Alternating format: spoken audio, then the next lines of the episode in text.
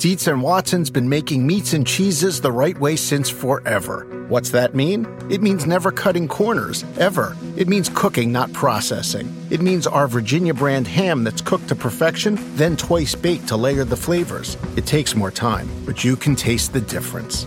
We come to work every day to do it the right way, even if it's the hard way. Because if it's not right for us, it's not right for you. Dietz and Watson, it's a family thing since 1939. Without the ones like you, who work tirelessly to keep things running, everything would suddenly stop.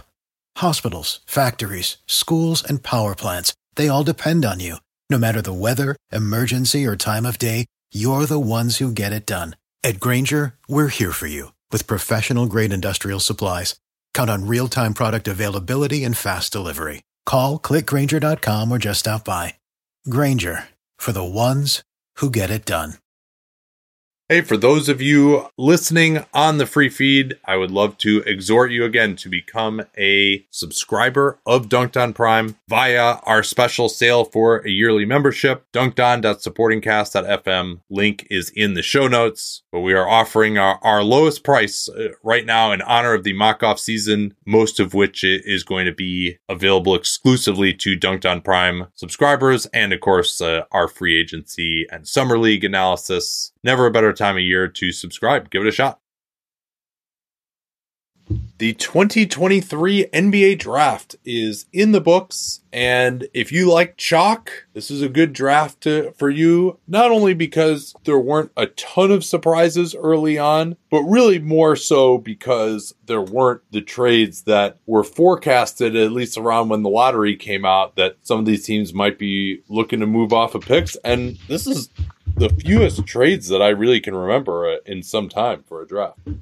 Right, and I mean, especially at the top where there, when we saw the lottery, like, oh, I wonder what Charlotte's going to do, wonder what Portland's going to do. Maybe you see something with Houston or Detroit because they want to get better faster. And the only trade in the first nine picks was seven, four, eight with some other stuff, and then you, and then the only trade at, in the top ten that was different than that was ten for twelve and some other stuff. And of course, we'll get into both those. But yeah, it was a very quiet kind of big move deal, though we of course have some other stuff to discuss discuss. And, you know, that allowed other things to take center stage, which is always fun.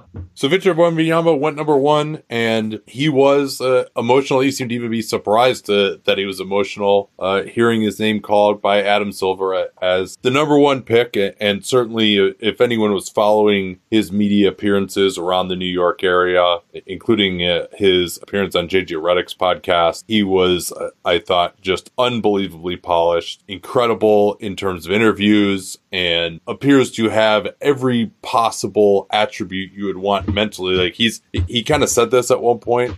I, I think it was on JJ's podcast that he's like trying to win the PR battle too, like with the with his interviews. Like was probably a battle, but and it, that definitely showed. So I, I thought he was fantastic uh, and just really excited to see what the future holds for him. He did, or we did hear from Gregg Popovich, who says that he will participate in Summer League. To what degree, we're not certain yet. And I certainly hope he'll be playing on July 2nd in the California Summer League, just down the freeway from us in Sacramento, because uh, I would like to be there it was a very cool moment to see live. And just briefly, I'll talk about some of the fun of being at Barclays Center. This is the first draft I've gone to since 2012, which was in Newark. You know, the Barclays Center wasn't built then, as far as I can recall. It definitely the draft wasn't there. Is it's a reminder of how massive a moment this is for all of these players, their families, their support systems, the people who made that day possible, starting with them, but going far beyond that. And Wembanyama was a great example there. And there were a lot of Spurs fans there, kind of maybe a pilgrimage of sorts to, to see a player get drafted, not to watch him play in a game or anything like that. And you could tell that he really felt the moment. And that's great. That's what we want from these players. It is a massive life moment for them. And my biggest advice to all of them would be to savor it because you you don't you don't get to get drafted another time. So it's it was really fun to see it live.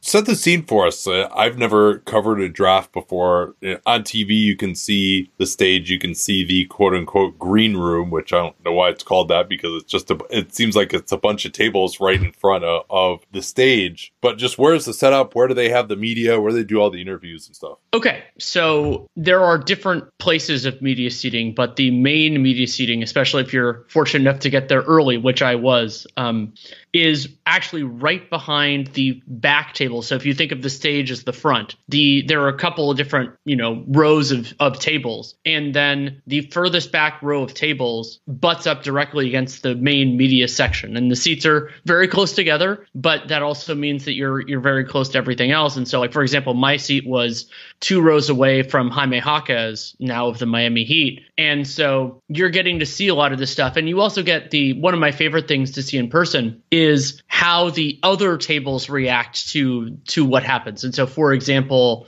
when Jett Howard got drafted, Michigan guy, of course, his whole table erupts and and his brother and Juwan Howard and everything else.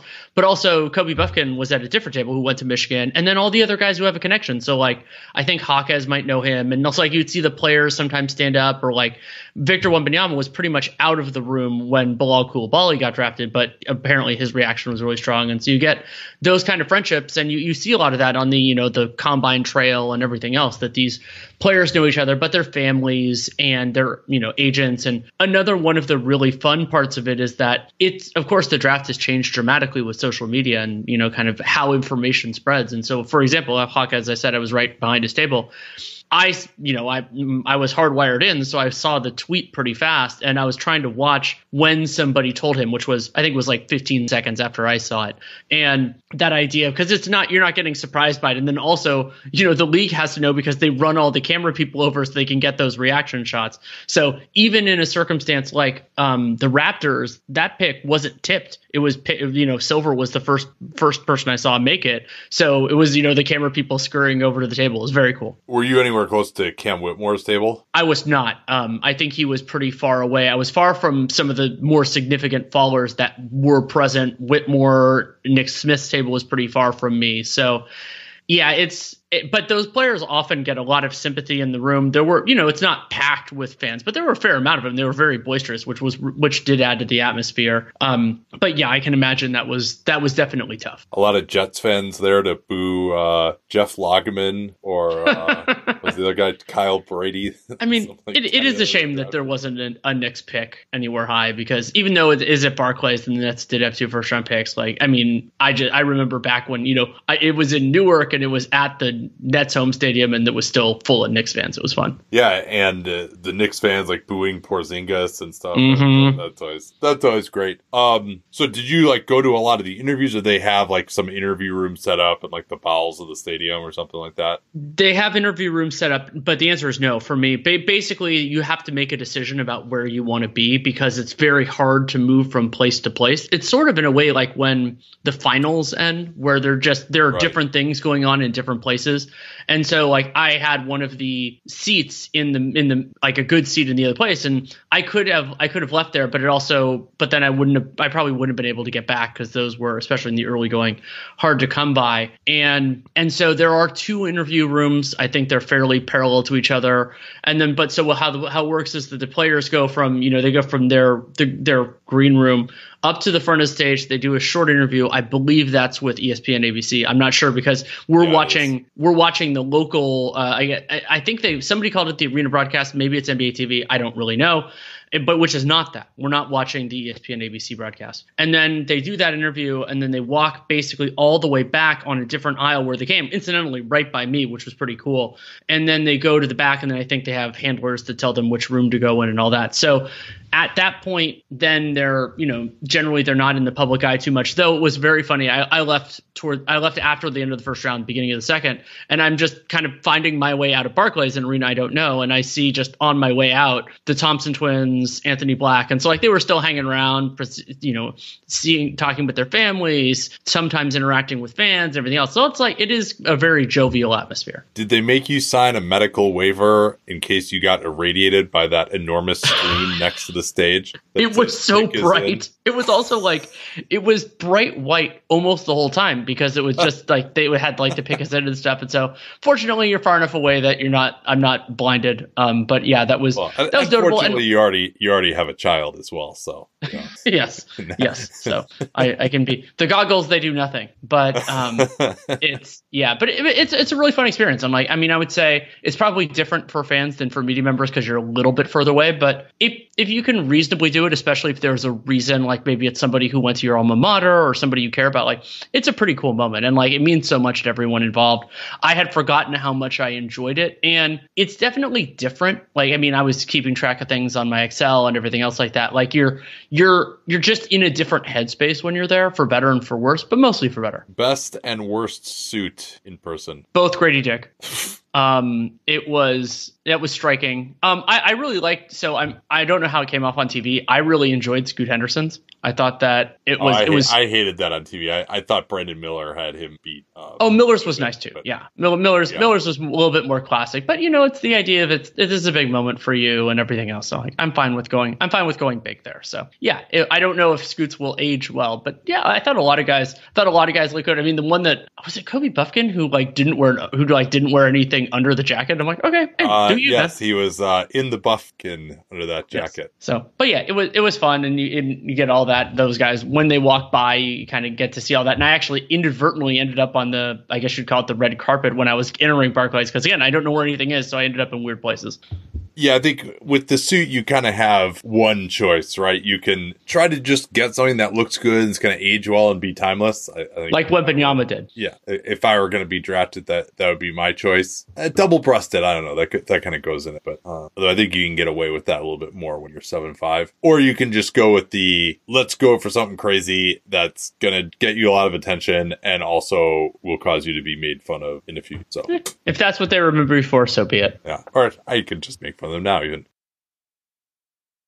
Okay. Oh, of course. Number two, this is where there was some drama throughout the day that Scoot could be gathering momentum. You would have to assume that the only reason for that, although Charlotte and Mitch Kupchak don't have the reputation of doing this, and uh, Mitch uh, showed that he wasn't too articulate uh, on the whole thing uh, with his uh, response when he's asked about uh, their investigation into Brandon Miller. However, it seems like that was a smokescreen the whole time. Some other people were pushing that, that he was gaining momentum, which is always hilarious hilarious to me that the guy is gaining momentum on the last day of the draft process, and uh, you know it seemed like again bringing bringing these guys in for another workout, and MG is going to be there this time. Like that, I mean, I think that's a good idea if you're Charlotte to put that out there that there's a a possibility you could take Scoot because it seemed like he was the guy that had more interest from other teams, including the Pelicans. Uh, of course, in the end, they took Brandon Miller, and probably not who either of us would have taken there. No, I mean, I had Miller fourth on my board in a different tier from Scoot Henderson, a player who was still available. And time will have to tell. I mean, there are lots of times that we've lampooned a pick and it worked out. There have been lots of times that we praised, praised a pick and it's, it's worked out well too. That's just the nature of our business. But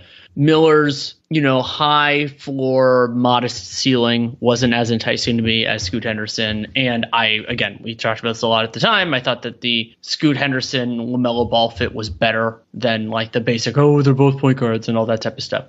So, I mean, based on my current evaluation, I think they made a mistake. It could it could turn the other way as as all of these picks can, and I will I will caution that even when we lampoon something or when we praise something, that's we're not nobody's perfect at this.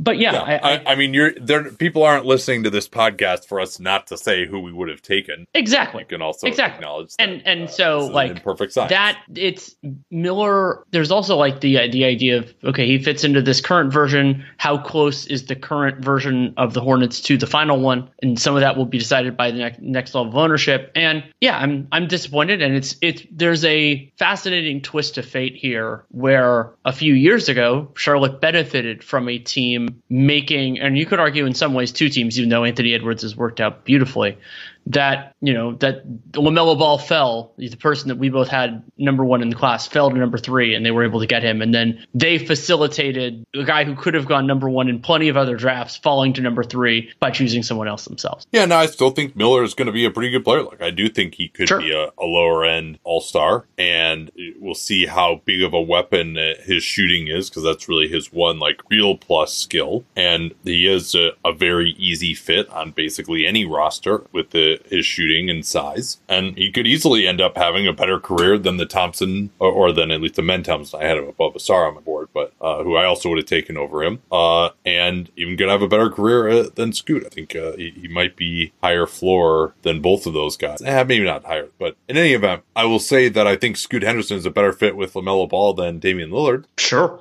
And there was also the question. I mean, even when I mean, even now, when the, the Blazers take Scoot Henderson, the second best player on both of our boards, in a tier by himself, of is this is this the final kind of roster like big big moves for the Blazers, or is there something else coming? We don't know that. We got the Chris Haynes report later on that there hasn't been contact between Lillard and the Blazers for a while. That could be in, interpreted as a positive or a negative because that means he hasn't demanded a trade or anything like that, and didn't demand them turning this into a vet, at least not in recent time.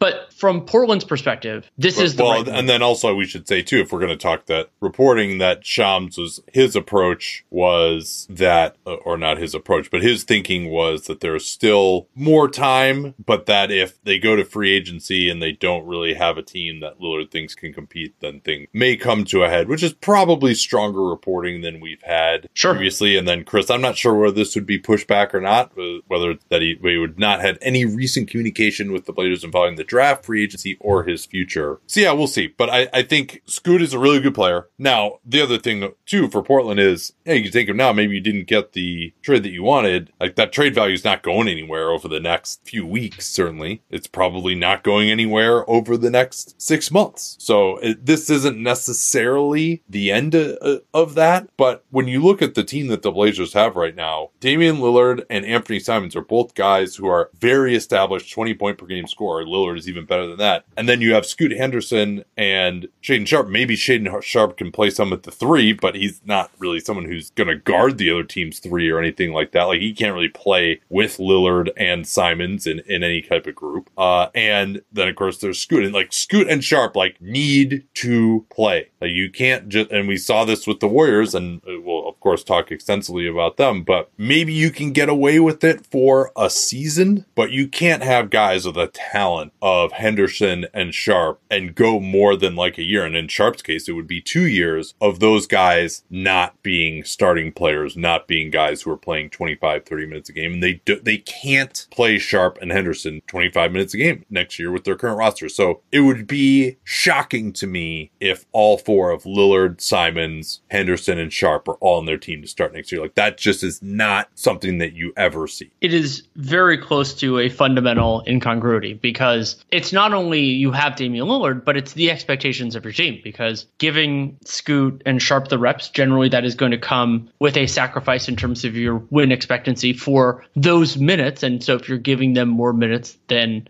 you're going to run into that. And so it's a, it's kind of a, you know, a round peg in a square hole or vice versa, you know, like that. That's a, it's a challenge that they're going to have to navigate. It is also, you know, the, the parallels between Lillard and Beal don't seem to end here where they've kind of chosen their road, but they haven't been willing to make that other decision. And we'll see how that affects the, the potential return. Maybe it's not as big of a deal, but it could be. And I, I wonder just how, how all that's going to work out. But Scoot Henderson and Shaedon Sharpe, if they end up moving to a next stage, that's a pretty exciting foundation to jump off from.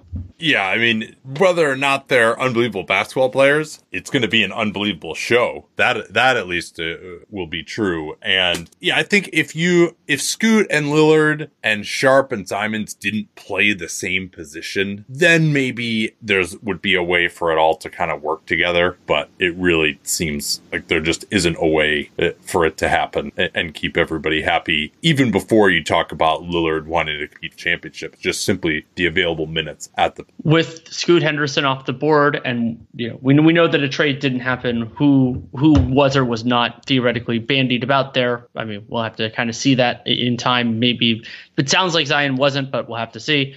Uh, that left Houston with a decision, and they made the decision you and I both agreed with, taking Amen Thompson over not only his identical twin brother, but players like Jarace Walker and Anthony Black and Taylor Hendricks and Bilal Coulibaly. And Thompson is at present an awkward fit with their group because they have a lot of young players who at least want the ball in their hands. I, I think that the fit conceptually between Amen Thompson and Jalen Green is actually good if one of them pops because the other one probably isn't good enough to run an offense, but expectations are tough and everything else. So my belief here is take the best talent available. You don't know who's going to hit and who's not. So see see if it works. And this probably the guy who I think could actually weirdly benefit from this is Kevin Porter Jr. It's not going to seem that way, but I think Porter Jr. is best as an off-ball player and Amen Thompson can actually help him kind of make a healthier set of looks. And I don't know if KPJ is going to be a star, like going to be great in that role, but I think it's better off for him. Yeah, this is another team that's going to have some pretty insane athleticism because uh, we can talk uh, about the fact that they got Cam Whitmore at 20 uh, as well. We'll fold that into this discussion. But yeah, you think that probably what they're going to do is start Amen Thompson at point guard pretty soon. Uh, you would think like playing playing him at the three in some ways makes it even harder to get enough shooting. And maybe Men just beats out Tari Eason for the starting three job. And Eason's like, oh, maybe a little bit more of a four. You know, they've gone to other guys that aren't really threes like KJ Martin and Jae'Sean Tate there. So maybe you would say in some ways it would be almost Kevin Porter Jr. versus Tari Eason, KJ Martin, and Jae'Sean Tate. If you're going to assume that Thompson is going to start right away, maybe you won't. I, I think this will be really good for Houston, even though you have a very young team to create some competition uh, in camp where even if it is competition among young guys that you're making guys earn their minutes at least to some degree. Obviously, Amen Thompson is going to play, but my thinking, Thompson is certainly raw, but my thinking is that he's going to come in and he'll also play better defense than Kevin Porter Jr., which uh, would be, I think, getting better defensively under Ime Udoka is one of the ways it's probably easier for them to do maybe than getting better offensively, at least early on. So that'll be fascinating to see how they work all this out. And, but I agree with you, Kevin Porter Jr. seems like kind of the ideal sixth man, and they don't really have a great backup point guard either now. But then you throw in the possibility of them just signing somebody in free agency. How is that player going to fit in? Uh, this is a team that has a lot of guys, and Whitmore is another one now that you, in theory, want to develop. And there's, especially when you consider that they're probably going to bring in at least one starter, if not two, in free agency, given what their plans are. It's going to be a pretty savage competition for minutes in Houston. Absolutely. And they have so many guys on rookie scale contracts now that will be not only competing for minutes and everything now, but eventually for next contracts with the Rockets or elsewhere. I mean, you have Green, Smith, Sengun, Eason, Garuba, Josh Christopher, Ty Ty Washington, Amen Thompson, Cam Whitmore. That is nine players on rookie scale contracts, none of whom will be in the final year of their rookie scale contract this coming season. That's. They'll have, and so how you square that up, how you fill out the rest of the roster. Oh yeah, and that's right. They're going to have massive amount of cap space this year. You know, 60 plus million in space, which you also can't really use on a single player. And because of the salary floor, like you're going to have to use a significant portion of it some way somehow. So yeah, it's it's a lot for Rafael Stone, a lot for Ime Udoka to manage, but you bet on talent. You hope that it works out. And then getting Whitmore, he had a precipitous fall, was being mocked as early as number four, potentially to the Rockets. Although recent reporting from Kelly Iko, uh, and of course there's incentive for everyone to say this. Oh, they were never, they're always locked in on Men Thompson, but I think it's more likely that than that. Oh, it was really neck and neck, you know, between Cuppy Coffee and Biggie Bagel and.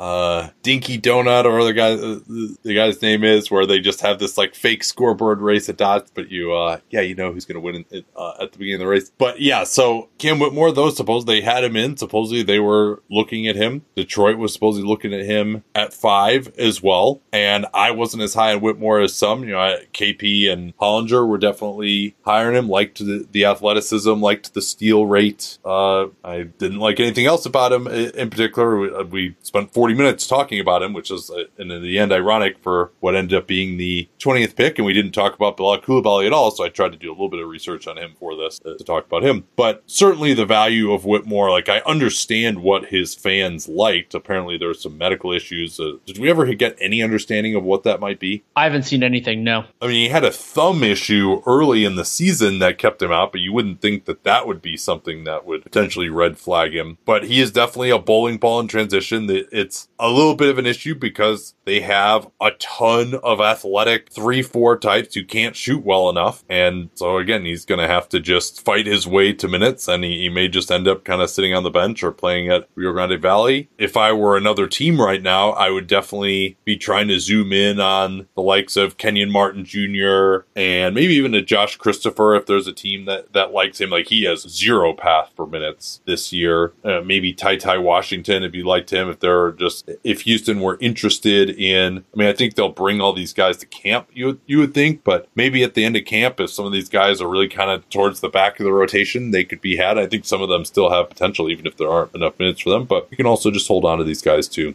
and some of them will hit and some of them won't. And I don't think that there's ever there aren't many circumstances I can think of where a team like literally had too many guys and just uh, unless you feel like guys just can't develop in that circumstance, which I disagree with. Think you're you're okay just keeping all these guys around, and there'll be injuries and in an 82 game NBA season, like everyone's going to have a chance. Guys will go down in the G League, they'll kick ass. Guys will play poorly. Like there's 82 games. There's maybe not everyone can play every game, but guys can play enough to show you whether they can do anything. Absolutely, and they'll also have summer league and training camp and everything else. But we can move to the next team, Houston, and they're probably their big dream was Detroit. for somebody. Detroit. Sorry, Detroit. Um, their big dream was for somebody to make a mistake. This was seen as a four-player draft. If somebody doesn't take one of those four, then Detroit could have gotten them. Instead, they got somebody who is genetically identical to one of those four in Ausar Thompson. The second time in NBA history that identical twins were taken back to back in the lottery. The Morris twins, that was that happened to them as well. And Ausar Thompson, fifth on my board, even though I think that his pathway to stardom is narrower. The athleticism, positional size makes sense a lot of different places. And I don't love him as an immediate fit with the Pistons, but as came up with Charlotte just a bit ago, you don't draft a player for as a young developing team. You don't draft a prospect, and you shouldn't do it anyway. For the team you have now, you should draft a prospect and figure out where the team is when they're closer to being ready. And so I don't know how Ausar meshes with Ivey and with Cunningham and a lot of bigs that don't shoot particularly well, though they have some that do, like Isaiah Stewart.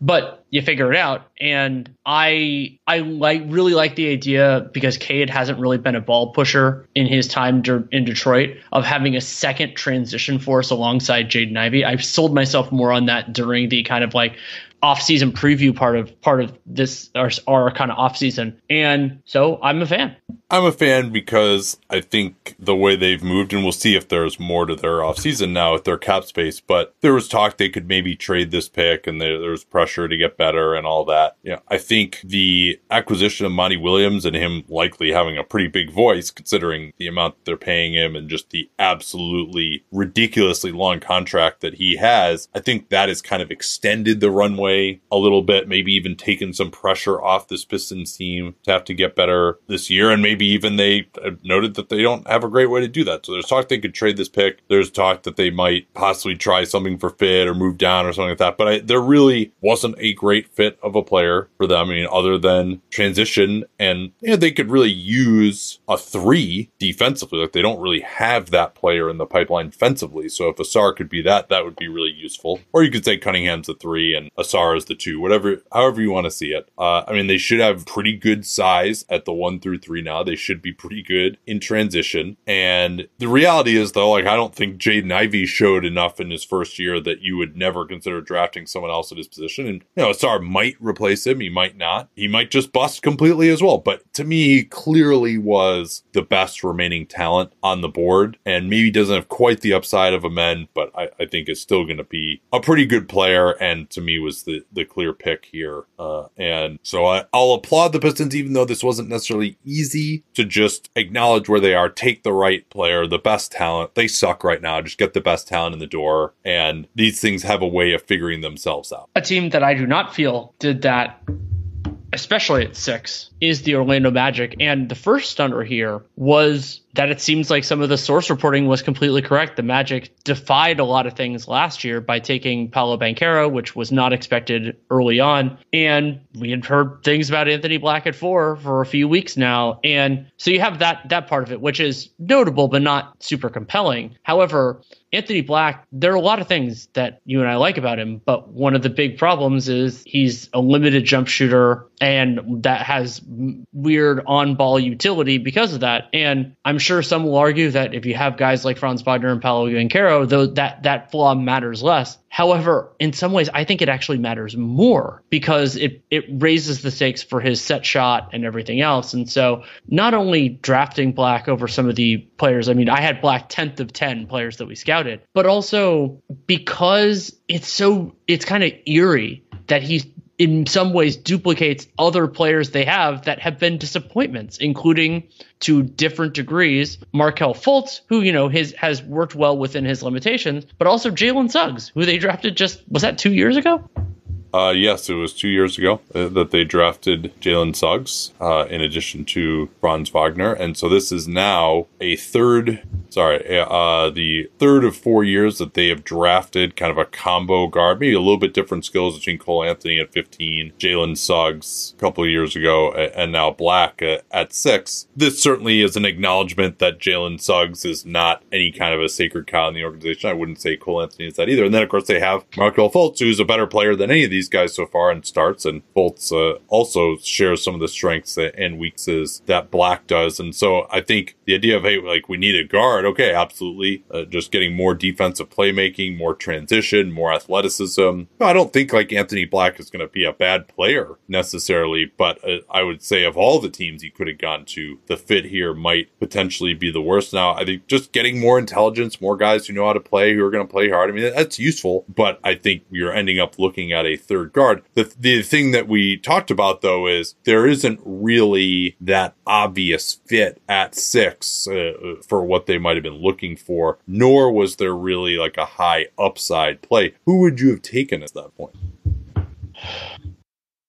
Man, it is crazy to think that I've been working with Helix Sleep since 2015. And I think that's because my story with them seems to really resonate with listeners. If you've never heard it before, that was kind of the beginning of the direct to consumer boom. And there was another very prominent mattress company at that time that was trying to convince you that mattresses were one size fits all. They found the one formula, the one mattress that was going to work for everyone. My then girlfriend, now wife, and I ordered that mattress we ended up having to return it because, hey, guess what? Not everyone is the same. And then she did some more research and found Helix Sleep. We took their sleep quiz and we found a mattress that actually worked for us and our body types. And uh, Helix offers 20 unique mattresses. Everybody sleeps differently, and Helix mattresses are designed for specific sleep positions and field preferences hot or cold, side sleeper, back sleeper. So take that Helix sleep quiz, find your perfect mattress in under two minutes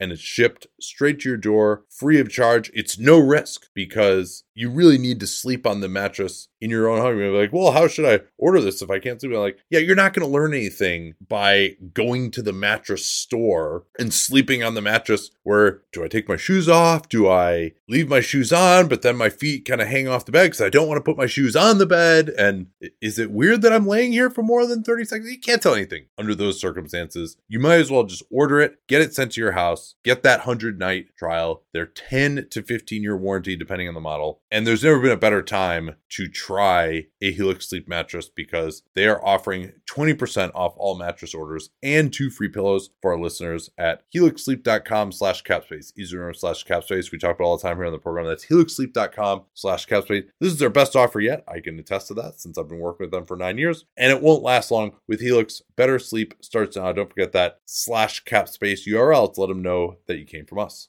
Man, I just love American Giant. Just an amazing clothing company. I was reminded again of how much I love it when I drove from California to Montana over the All Star break. And you know what it's like when you're on a long road trip and it's cold, particularly when it starts off warm in the bay and then we get into some really cold areas. You're like, well, I don't want to wear like my jacket in the car, but then I get out to fill gas. I'm going to be freezing. But the American Giant hoodie was perfect because despite being made out of a nice heavy material that'll keep you warm, it's not too hot as well. So I was able to wear it in the car, not be too hot, step out of the car, and still be warm enough when I was filling up gas or going into a restaurant or something that I didn't feel like I needed my jacket even when it was cold outside. These things are amazingly durable. I proposed to my wife wearing an American Giant hoodie in the Grand Canyon almost seven years ago. I still own that same hoodie. I still wear it constantly. And American Giant has since spread out into all sorts uh, of other types of clothing, like their premium Slub Crew tee, the No BS high rise pant, the slim roughneck pant featured in Giant Magazine, issue two. Every American Giant piece is made in America and designed to last, no exceptions, and it provides year round comfort. So find a closet staple for every part of your spring days at American giant.com and get 20% off your first order when you use that vendor code CAPSPACE at checkout. You remember we talk about CAPSPACE all the time here on the program. That's 20% off your first order at American-giant.com. Don't forget that CAPSPACE code to let them know you came from us.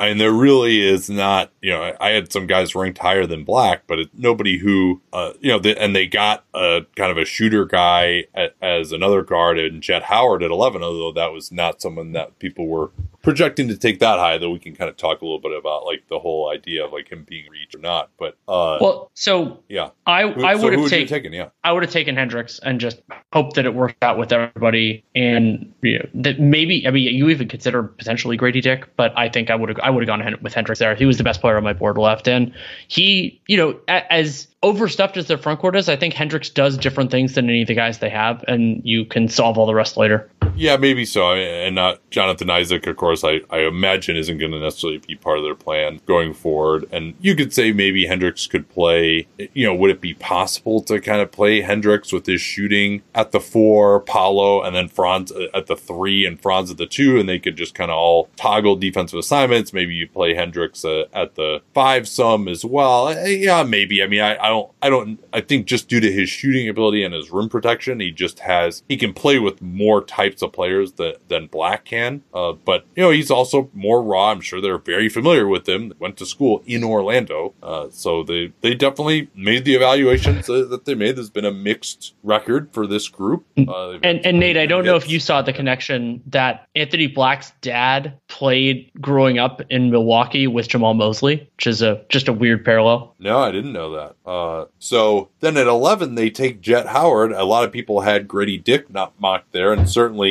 having a, a, a, guy who can fill it up from the outside is useful. Jett Howard, a little bit more of an isolationist scorer type, a son of Juwan Howard, of course, you mentioned earlier. And you know, I think he's a, a, solid spot up guy. Maybe uh, you could say he's a little more athleticism and size than Grady Dick, but what I would say the main appeal is is his ability to do stuff off the dribble, make some tough isolation shots. I don't think that they really need that necessarily with some of the other scores that they have. So, but uh, again, this is one of those things where the player and the guy that they need is like Scoot Henderson. You know, that that's the guy that they need, or they just need like a really tough shooter who can pass and play the one as well. You know, that's that guy just wasn't available uh, at all, and so I think they just took the guys that they thought were the best. They didn't bother with fit. I mean, that would always be my advice, even for a team like them. They have a lot of prospects in the pipeline. If you're drafting that high, maybe it's not about that, but at the same time, these weren't necessarily the evaluations that we would have had. Jett Howard, we didn't do a full scout on necessarily, so I, I can't say much more about him than just what he's kind of supposed to be. But, you know, if those guys turn out to be really good, then they made the right pick. So I, I think they, they trusted their board, they trusted their process, they made the pick, and, and we'll just have to see how it works out. That led to the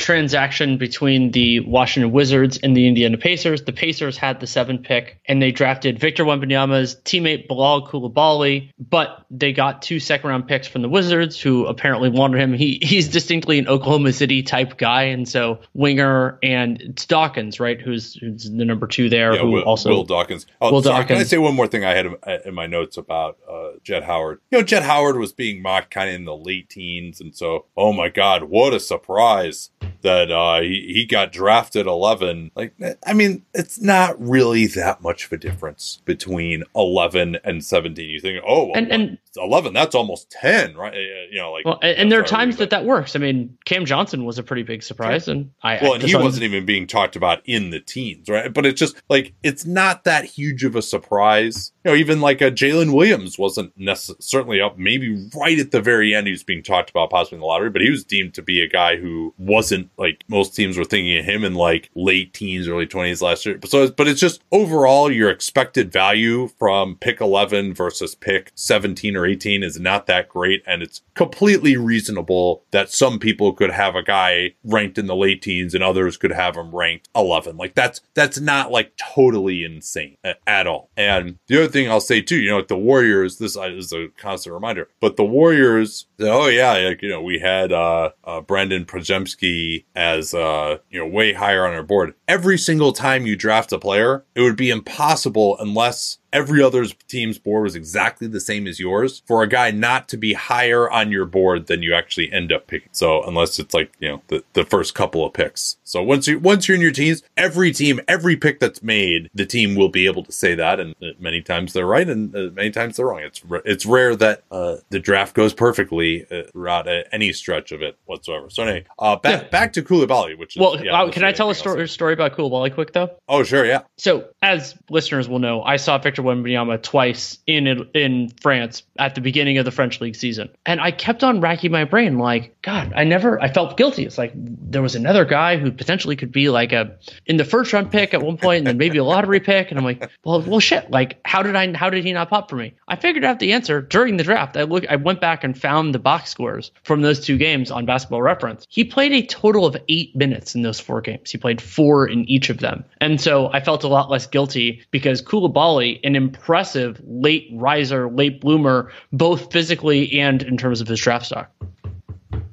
Yeah, until about January or so, he was playing mostly for uh, Mets 92's second division team and came up and actually played some effective minutes uh, for them. Uh, one of these late growers and 7 2 wingspan, definitely uses his length, uh, particularly on defense, gets good extension on his finishes. Not quite a nuclear athlete, but definitely a very, very good one. He's not quite a like head at the rim guy, but he's kind of that next level down from that pretty quick first step, pretty good change of direction. Certainly thin, but gets into a nice stance, can slither over screens pretty well. Very good in transition, aggressive, plays hard, pretty good athlete. Now, big time questions about his shooting. Danny, this will uh, uh may give you PTSD, so you might want to earmuff this one. I thought that his shooting form reminded me of Dante Exum's. Uh, so there's going to need to be some surgery there. He's he hasn't even turned eight or uh, 19 yet, uh, and he's got like pretty good ball handling, loose, makes doesn't make great decisions uh, as well, but uh, he'll rebound, he, he'll get up for some tip dunks, and certainly going to be a project, very OKC style of pick, uh, and as you might expect with Michael Winger and uh, Will Dawkins, who just got brought over from OKC, and Winger started there before going over to the Clippers, and particularly the fact that they traded up to get him, it ended up only what was the cost? Two seconds. Uh, two seconds, 28 uh, both in 28. It's the Wizards' own 28 second and the Suns' 28 second. yeah, which they had acquired in the Beal deal, which we'll uh, we'll hit on here pretty shortly. So I actually this was a, a big surprise. To Simon Coulibaly was considered a riser, was not able to participate in the pre-draft process because uh, his team just finished up losing in the French finals, where he was again playing minutes uh, within the week. I'm not sure whether his shooting and ball skills and passing are any catch up to where he's drafted here, but unlike a lot of the guys who are kind of taken as these raw wing projects, he at least has the goods physically, which I think, you know, your Jarrett Culver types don't, right? Or, or uh, you know, even Isaac Okoro was strong, but not, you know, didn't really have much bounce around the basket and, you know, he could dunk with a head of steam, but couldn't shoot either. And so he's, uh, you know, not really that truly outstanding physical wing prospect. And he even also like is kind of more of a shooting guard, I would say, defensively now, but certainly could fill out and guard the three, maybe even some four in time, depending on what his frame ends up looking like. So given who is around at this point, nobody really with a ton of upside. And Whitmore, it seems like, was kind of ruled out due to medical situation. So if you're going to say it wasn't him, and I, I wasn't a huge Whitmore guy anyway, I completely understand this pick. It's definitely, in terms of the offense, he is very raw. But this, I get it because there wasn't anyone else that I loved here. He plays a premium position. He has the physical tools for that, that position. And those guys tend to work out pretty well, especially when they have like a little bit of bend, a little bit of hint of ball skills, the way that Coulibaly does. Some feel as a cutter, those sorts of things. Uh, Victor Wembanyama said he should be top five. He actually ended up not being too far off. And well, we'll, we'll get to find out if Wembanyama is as good a general manager as most other high level players. Yeah, definitely. And so Indiana, I I guess the reason Washington offered this was these couple of seconds, and I imagine the reason the seconds are so far out is just because Washington plans to be bad for a while, so they they weren't willing to offer a second earlier on in the process. But that Phoenix 2028 second is like might end up being a nice pick. Um, I think now is a reasonable time to talk about the the other the other move that Washington made that generated headlines. That was earlier in the day. Do you do you agree yeah. that we can go there? Oh uh, yeah, to just completing the Beal trade. Completing the Beal trade and then you know trading Chris yeah. Paul. Yeah. Long, yeah. lifelong Wizards, lifelong Wizard Christopher Paul to the Golden State Warriors. And the terms of the deal, as we understand them right now, Golden State sending Jordan Poole, Ryan Rollins, who was their second round pick in 2022, a protected 2030 first round pick, which now that this draft is completed, they can send, and their top 2020 20 protected, by the way, which is that that's actually huge that it's only that it's top 20 protected. Yeah, so that means it's a lot less, and it has to become either seconds or nothing because there you can't push out beyond 2030, and a 27 second to the Wizards. So it was jarring when it happened at first. Not only the you know like Mike Dunleavy a, a couple of days ago said that Poole was going to be the plan was to have him with the Warriors for four years at least and now he is going to be a wizard as soon as the he's, league he's year. already lying like a very experienced GM. That's uh, yeah, it's, it's it's good good to know. And it's all it's also just a significant piece of business for the Warriors because there there are a couple different theories in place, and I will say there there is a I will let you give your tw- tweak on it which was very I thought I thought was very ahead of the game on it. But on the court I actually really dislike the fit of Chris Paul with the Golden State Warriors. He doesn't make sense in their closing five because Paul is not a point of attack defender anymore. He can do some stuff off the ball, but you never want to take the ball out of Stephen Curry's hands. And the Warriors are reportedly, at least for the time being, acquiring Paul to keep him, not for the other component, which I'm going to leave to you. And so the Warriors trading, you know, trading away Jordan Poole and giving up some treasure to do it. I didn't think they had to do it right now, but there is a rationale, and I'm sure we'll get into that. But if part of the sales pitch here for Mike Dunleavy and company was adding Chris Paul, I vehemently disagree. Yeah, so let's just go through it again because I, I, think another detail came in maybe while you, while you were driving home. It's Chris Paul going to the Warriors. This is also a deal that can it's easier for it to happen in the offseason. Then you've got Jordan Poole, 2030 protected first rounder, 1 to 20. So that's I mean if the Warriors are in the top 10 teams in the league in 2030, that would be that would be quite a surprise and they probably won't really care at that point. That'll certainly mean things have worked out incredibly well for them.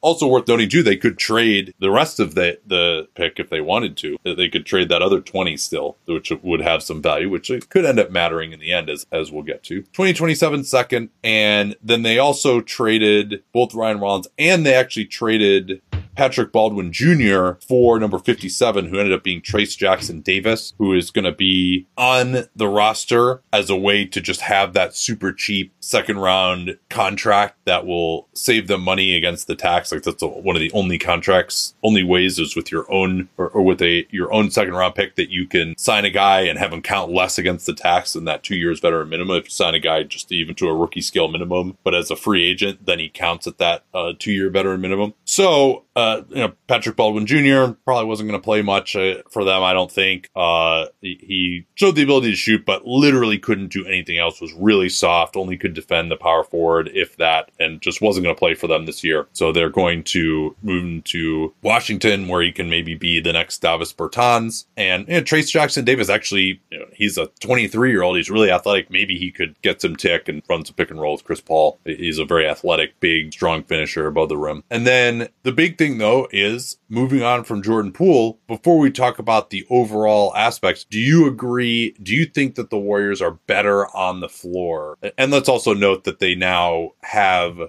another roster spot open too that they can use to go after a minimum guy who just get another vet in there, which helps a little bit. But do you think you think the Warriors are better on the floor this year with Chris Paul as opposed to Jordan? And we both for regular season and playoff. I don't think they are for the regular season, in part because Poole has been very durable and Chris Paul is not. And so in the games that Chris Paul is healthy, yeah, possibly. I mean, I think you can. He's a even if even if the first half of last year was ghastly, like he can he still can you know run pick and roll. He can be a reasonable defender. Teams haven't targeted him, him as aggressively other than in the playoffs.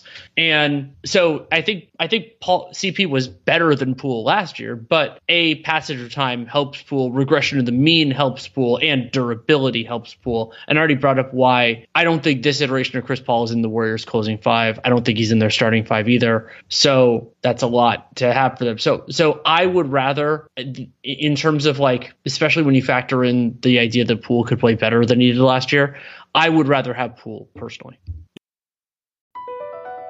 Across America, BP supports more than 275,000 jobs to keep energy flowing. Jobs like building grid scale solar energy in Ohio and producing gas with fewer operational emissions in Texas. It's and, not or. See what doing both means for energy nationwide at bp.com slash investing in America.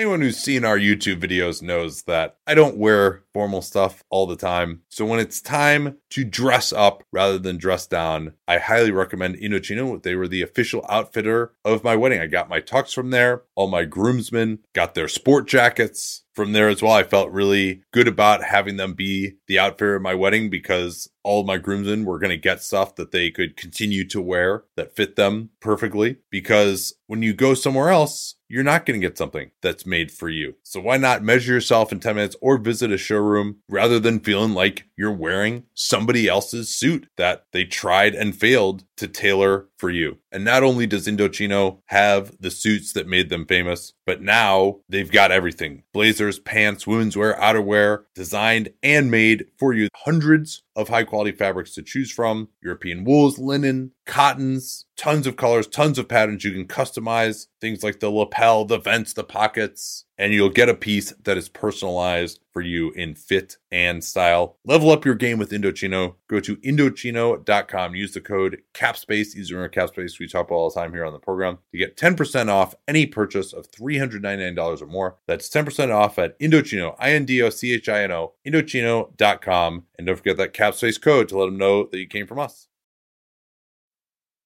Yeah, Paul is going to turn 39 during the playoffs. So we've done a lot of analysis on his game with respect to the Bradley Beal trades. We don't necessarily have to rehash that that much, but remains to be seen whether he can really be a threat getting to that jumper out of pick and roll. Like, can, before we even talk about the fit, it's just what is Chris Paul at this point in time? And he looked like he didn't have the lift to get into that mid range. Still averaged a lot of assists, but really, and, and he took a few more threes, which I think he'll probably try to concentrate on doing even more. But but he's never been a guy who hunts that shot. He needs a lot of time and space. And so, like, if he can, is he going to be good enough to be the primary pick and roll threat, uh, even on the second unit? Like, yeah, I mean, I think probably, although they, as of right now, don't really have a roll man partner for. Him. I mean, maybe that Kuminga, but you know, are you just going to switch that? Is Kuminga going to be guarded by the other team's center? So you probably can just switch a power forward onto Chris Paul and like Jonathan Kuminga now going to kill that switch on the other end? Like, probably not. So I, I mean, I don't if, know if, if that's Kerr, really, yeah. If Kerr wanted to be proactive, he could do what I've suggested for eons now, which is you play Kevon Looney as the backup center and the starting center because you give Draymond a few other minutes and you work it that way. Yeah, well, but Looney is also a terrible roll man,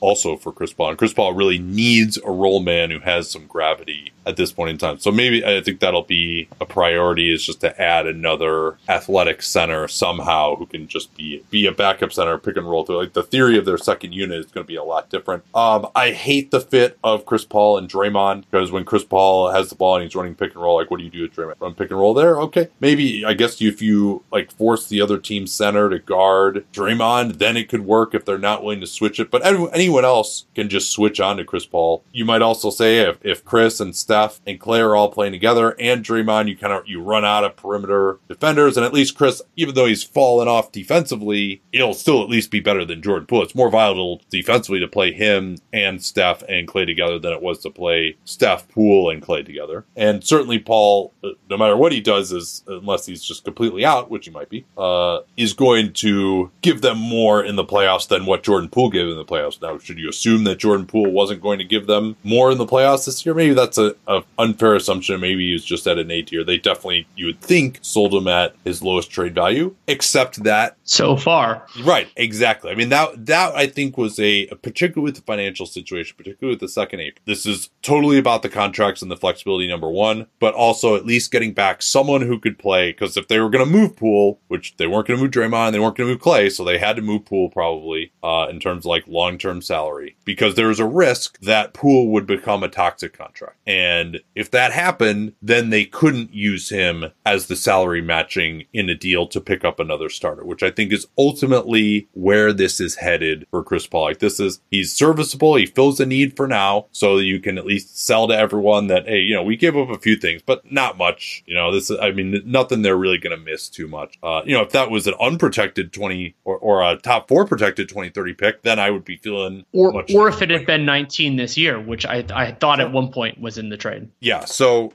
Chris Paul will help them in theory, you know, take some pressure off his stuff. I still have no idea how the hell they're going to play with Chris. Like, I mean, as he's going to try to like dime guys up coming off the screens, but that's like what Draymond does. So Draymond will now be off the ball screening and like Chris will try to dime up Steph and Klay coming off the screens, but maybe he just won't play that much. Uh, but, and we'll play 20 minutes game during the regular season and not play that much with Steph. Maybe some games will close, some games won't. There's of course the possibility you could get hurt, but maybe the thought is you preserve him and maybe he, he'll be ready to go in the playoffs to some degree. But I think again, it's really more. It reminds me of the Russell deal, where it's not a great fit, but you still got a player in who can help you some, but can just be a placeholder for that salary because, as you recall, like Paul's gotten his salary to guaranteed now because this deal has to be done on July 6th, which is after his guarantee date, and most of it had been guaranteed anyway uh, uh, to make the Beal deal legal, which we'll talk a little bit more about. We have the full terms on that, but he's completely non-guaranteed next year, and so he could be moved at the deadline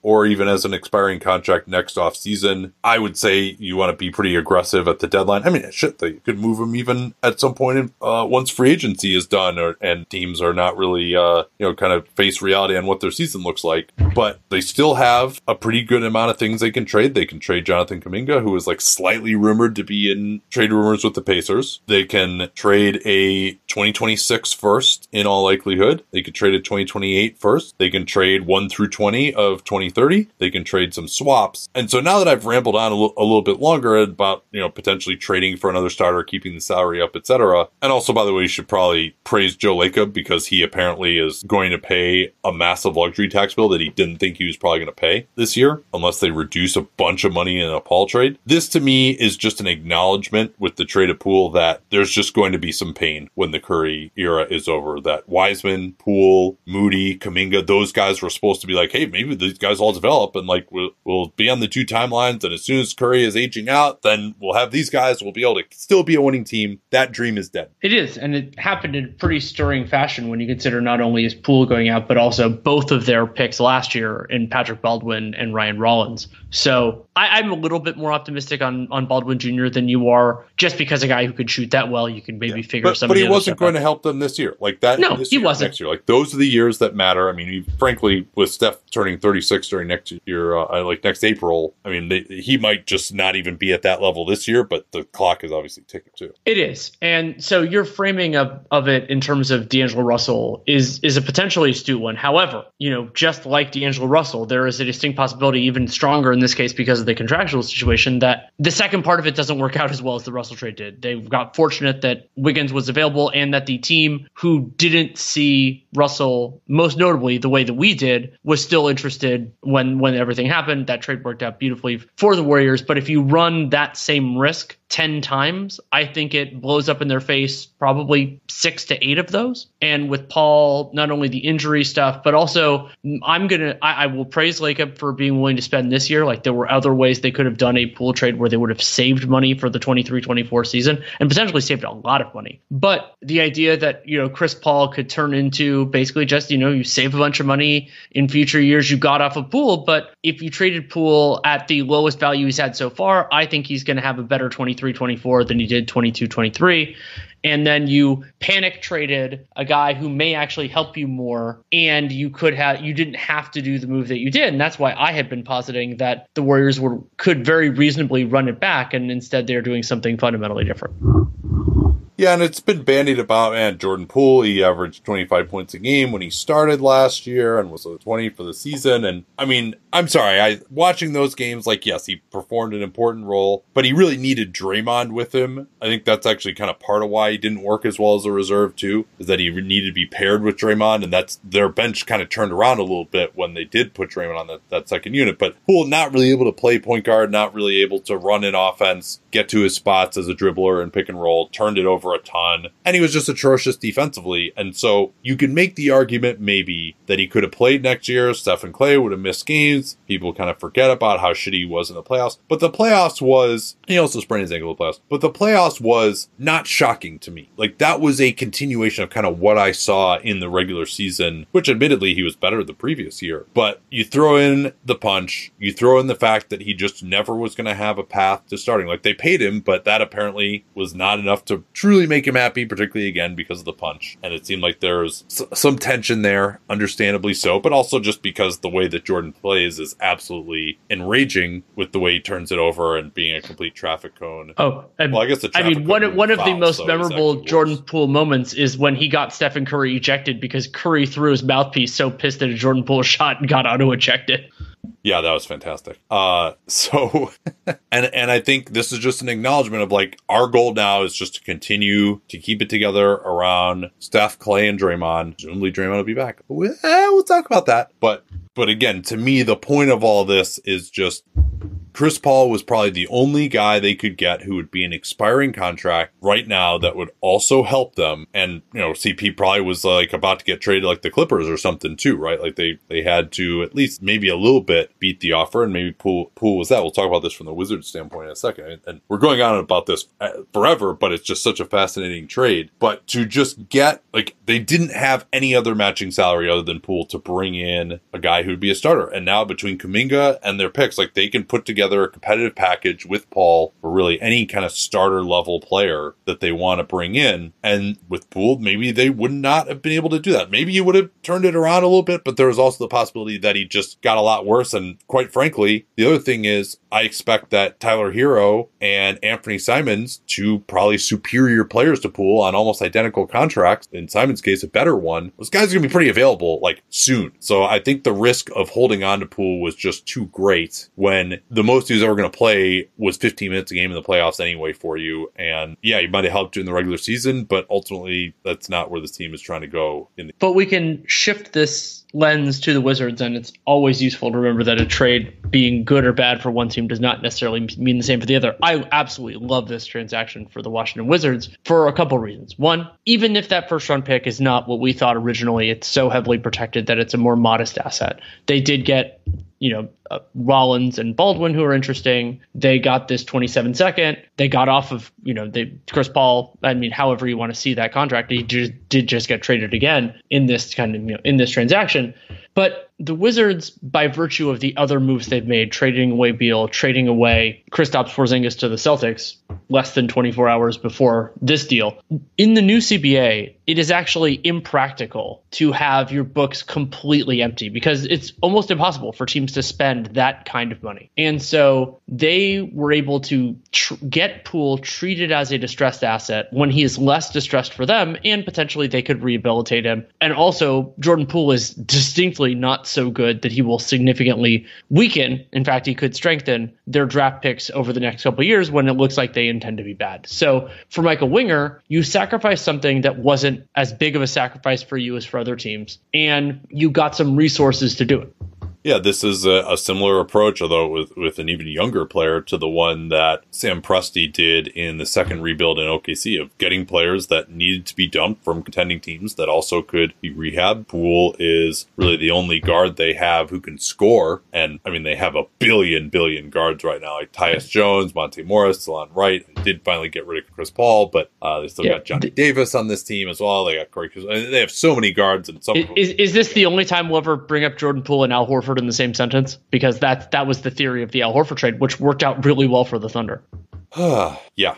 Uh, and, and the Wiz also, and the other thing is just they had so much cap space next off season already at this point, and we're presuming they're not going to bring back Kuzma. And if they do, they'll probably be look trade immediately. So yeah, Jordan Poole, like he, he's kind of exciting. He'll at least like take some shots. It'll make them at least like look quasi watchable, hopefully. Although I, I consider myself a winner in this trade because I just couldn't stand watching him anymore with just some of the terrible turnovers and just like how abjectly hopeless he was defensively as is just a low effort, high foul guy. Just anytime the other team went at him, just like the result so predictable. But so yeah, there isn't much opportunity cost here for the Wizards. I think 60 million in cap space next off season. They even still have 13 this year too. They didn't really take on much for this year of anything. They, the Warriors do end up saving about 10 million dollars by getting off of Baldwin Jr. and Ryan Rollins. Oh, another small guard they have uh, now. So Wiz also have 16 guaranteed contracts, and that's before any of their second rounders. They also drafted uh, Tristan Vukcevic uh, in the second round. Anything else on this one? Let me just make sure I didn't miss anything in my copious notes here. Ah, yes, I do have something. I've noted this before, but a big trend that we're seeing is that guys with quote unquote bad contracts and non guarantees that quote unquote aren't worth it very often end up getting traded and getting a pretty significant guarantee. And Danilo Gallinari was one of those guys last year. They had to boost him up and they've, this has been non guaranteed guys, big beneficiary of the rules that came in in the 2017 CBA where you now can't just get traded at your full salary if you're non-guaranteed and then get waived. You have to have your salary guaranteed to count at your full salary in the trade essentially. And so we saw that again uh, with CP. So that that rule is basically it hasn't necessarily stopped teams from making those transactions as much because they're just let them expire the next year, but it has gotten a lot of guys paid. Uh, I think uh, Mo Bamba and Malik Beasley, although Beasley's on a team option, those might be some of the next guys depending on, on what oh. the Lakers decide to do. And he was lower level, but I mean, this affected the Wizards and Mike Muscala in the Porzingis trade just a few days ago. But sure. he he was more of a close call, of course. Yeah, but there have been a lot of these guys who have, and also like for Chris Paul, like he can still play some, right? And so even if he's overpaid, he's still like that's part of why he ended up getting his salary guaranteed, even if it wasn't worth the entire thing. So to get back to the draft itself, we talked about the Wizards getting Bilal Coulibaly. We did not talk about the Indiana Pacers moving down to take the guy it seems like they wanted in the first place, which is Jarace Walker, power forward out of Houston. Yeah, and I didn't care. I, I, I think Walker's going to be a good player. I like his physical tools. I think he fits in. But the fit of him in Indiana to me, well, I guess we could talk first about the, the trade up from Washington. It seemed like that was basically Washington just being like, hey, we really want Coulibaly, and we know Indiana is talking about making trades here. We just need to make sure. Like, there was talk that the Spurs might be trying to move up to get Coulibaly, although they didn't have another pick uh, in the first round. So it would have taken a lot of scratch probably. But although maybe they could have included one of their players. So I think there was just a feeling from watching, like, we really like Coulibaly. We'll give up a couple of seconds in 2028 to go get him. Oh, also from uh, Washington's standpoint, we didn't talk about the completion of the Beal deal. We should probably do that before we get back to the Pacers. Yes, thank you for getting back to that before we completely lost that thread. So the part that we didn't know are the terms of the the basically the draft compensation going from Phoenix to the Wizards, and it's significant. So the Wizards, Phoenix had, I think it was seven, seven or eight second round picks available. The Wizards got six of those, and they got 24, 25, 26, 27, 28, and 30.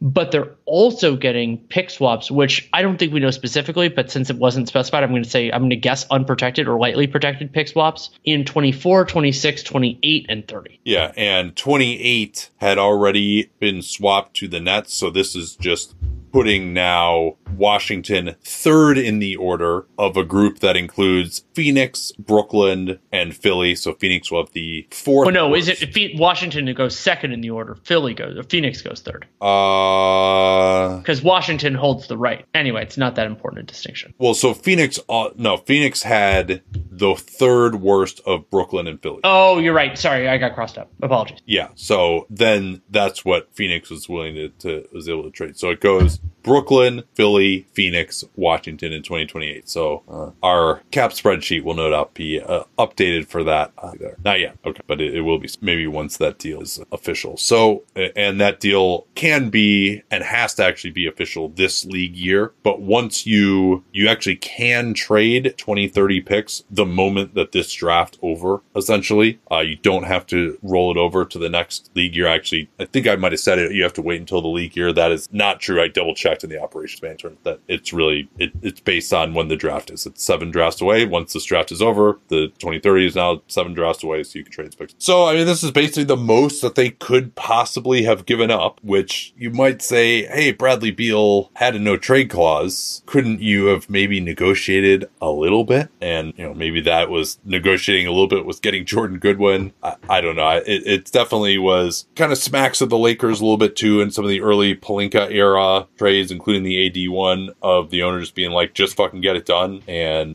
that's what they did, as opposed to like, hey, let's actually negotiate a little bit here. They and like I said, I would still have done this deal as Phoenix. It's a logical move after you already got Kevin Durant and paid the amount that they paid for him. But they certainly while like there is a difference between okay i would do this deal and it being a good deal necessarily and clearly they uh it's hard to say that they've won either of the negotiations put it that way. Especially when you consider that they don't have these resources for additional depth adding and it will be hard. I mean it gives it gives the players that are currently on the suns even more leverage in their negotiations. But it, it, it's a good piece of negotiating from the Wizards to basically get all you can, and and I'm sure some of the hand bringing about them not getting a straight up first. Hopefully, I mean, pick swaps are a lot less sexy, but and they generally have a lower utility because you're still giving up a pick. And in many cases in these years, the Wizards will probably be worse than the Suns, so you're functionally getting nothing there. But there is equity that comes into these decisions and into these swaps. And so for Washington, like it could be a, you know, especially the deeper ones, there could be a rough year for Phoenix. And so you gain some, you gain some potential draft value. Yeah, and having to do the 2030 swap does suck the Suns. That's uh that was kind of a fail too. But that's uh that's why the deal couldn't be done and uh, until after the draft and then also this has to be done between the draft and the end of this league year to work salary wise, but then to work salary wise, the Paul Golden State deal has to be next league year once Poole bumps up as to be a match for Chris Paul. So these ultimately are going to be two separate transactions. Now we'll get back to Indiana and they needed a four. It was kind of no secret that they were looking for a four. Jarace Walker was being mocked for a little bit to the Pistons until uh, seemed clear that they were going to settle on Ausar Thompson just before the draft. They did get their two seconds for moving down to get the guy that they wanted anyway. That's always a good piece of business. But to me, Danny, there are various arguments between Jarace Walker and Taylor Hendricks. And I like Hendricks a fair amount more just in general. I think there are reasons to think, though, that Walker could be better. But for this particular team, I actually really liked Hendricks a lot more than Walker personally. What did you think? The same, in part because, oh, I mean, significantly because of the offensive abilities of the two. Like Jarace Walker can can he has better decision making inside the arc. Some of that being he was actually put in a better situation despite Houston's weird spacing, just because they had they had guys. Hendricks was the best player at UCF, and so and the best player they'd ever had prospect ranking wise but a consistent, credible shooter who also can get up for, for dunks as a roll man. So you could either be have him in the primary action or out of the primary action, and Hendricks is still going to get guarded.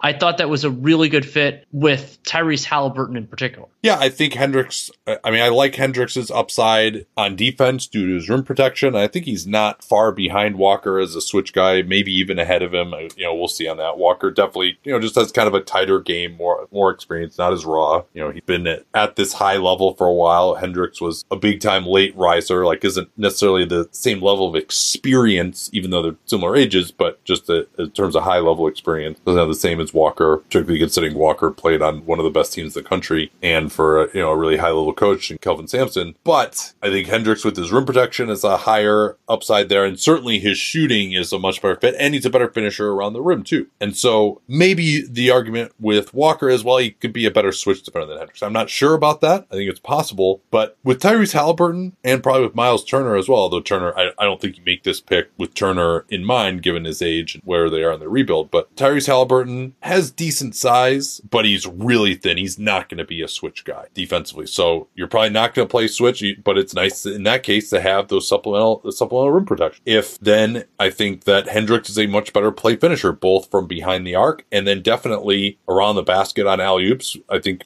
offensively, you know, you could space out Miles Turner, have Hendricks roll. You could space out Hendricks, you have Miles Turner roll, depending on uh, who's being guarded by whom uh, on the other team. And Jarace Walker, like he's not really, I think, gonna like go catch an alley oop. Like his finishing is only okay. He's not as explosive as Hendricks, and he's not as good a shooter as Hendricks. So playing him with Tyrese Halliburton just doesn't make as much sense to me. In addition to the fact that I thought Hendricks was just the higher upside prospect anyway. Yeah, I, I am. I am in agreement there, and the Pacers are going to, they still have a lot of problems to solve, but their loss is the Utah Jazz gain, and both you know theoretically like Walker and Hendricks were are unusual fits with the combination in the front court of Lauri Markkanen and Walker Kessler, but Hendricks' ability to shoot and be a supplemental rim protector, I think a there are lineups with those three that can work, but b it gives you another good front court player, and the hope is that all three of them work out, and if you have to move Hendricks later on, that you can get a better premium for him if he's a superior player. Yeah, and I think it's not like that. I don't think his skill set would work with Walker Kessler and Lauri Markkanen. I still think, as I noted before the draft, that Markkanen and, and when we talked about Utah's off offseason outlook, we hit on this maybe a little bit more if you want more of that discussion on you know who they should take at nine. But I think you know, Hendricks to me was easily the best player available. He can shoot well enough and he can defend well enough. I don't think he can guard threes necessarily. You're still at some point they're going to need to actually get a real three on this roster. But they played a lot with Markkanen at the three, and the way that Hendricks can shoot and protect the rim, he could also really play in a small ball backup front court as well. Maybe with Markkanen in time and or in matchups where it's not working for Walker Kessler. Although I think Kessler will be good enough that there aren't going to be many times you're going to want him off the floor at the end of the game. But so I, I think he's a talent. I think his, shooting, his rim protection is just really interesting at the four. I think you know in the meantime he's not going to start for them in his rookie year anyway. So uh, he is a little bit more raw, but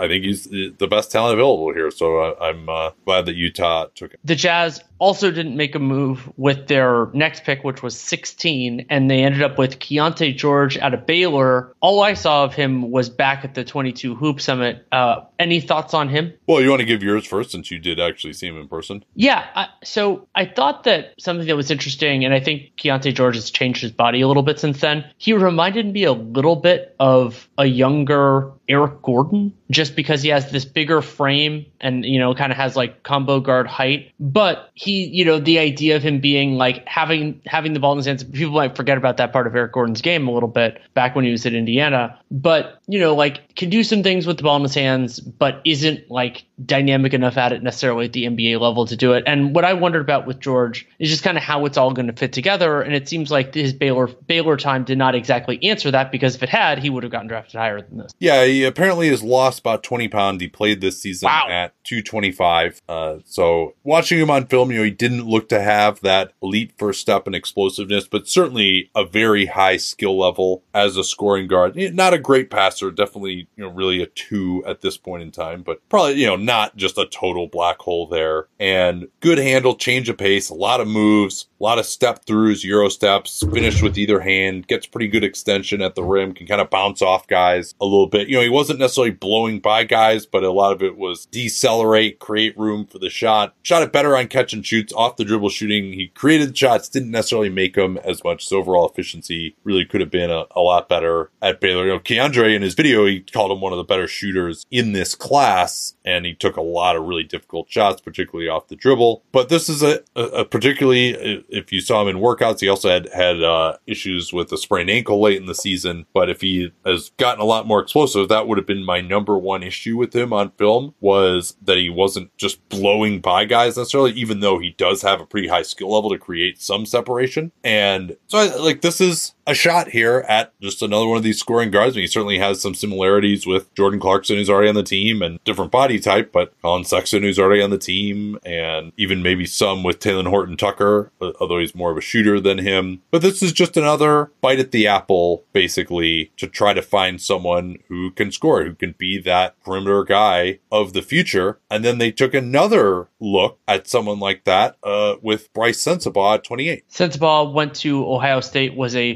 productive scorer, and kind of ties in with something came up when we were doing their offseason preview, which is that unfortunately for the Utah Jazz, this was not a year that had those dynamic lead guard prospects. And, you know, would have been great if they could get, even if it was like a low end roll of the dice at a point guard who had starter upside, like, you know, at nine, let's say. And those guys weren't there. And so instead, you get players like Sensabaugh, like Keyonte George, who aren't that player, but might make sense next to that player whenever you get them. Yeah, I think those guys do actually have a fair amount uh, of upside as scorers, at least. And it's just a question of how good are they? I think like getting multiple bites at the apple at that player type is fine with me. And and Sensabaugh, apparently were some concerns about his knee. I embarrassed myself by not knowing anything about him when we talked about to Keandre. He was kind of one of Keandre's, I don't say sleeper because averaging a ton of points, but he's one of the better scorers in the draft. Very interesting body. 6'5, 230. He's an absolute bowling ball and not unathletic either. Certainly you, you might want him to maybe lose a little bit of body fat, but I, I think like that body type helps. But he can actually get up for some pretty decent dunks off of one foot. And, but really what he likes to do is shoot off the dribble from mid-range. He has a very DeMar DeRozan style of game, at least in terms of how he's creating shots. You know, maybe Joe Johnson would be another potential analog, but at 6'5",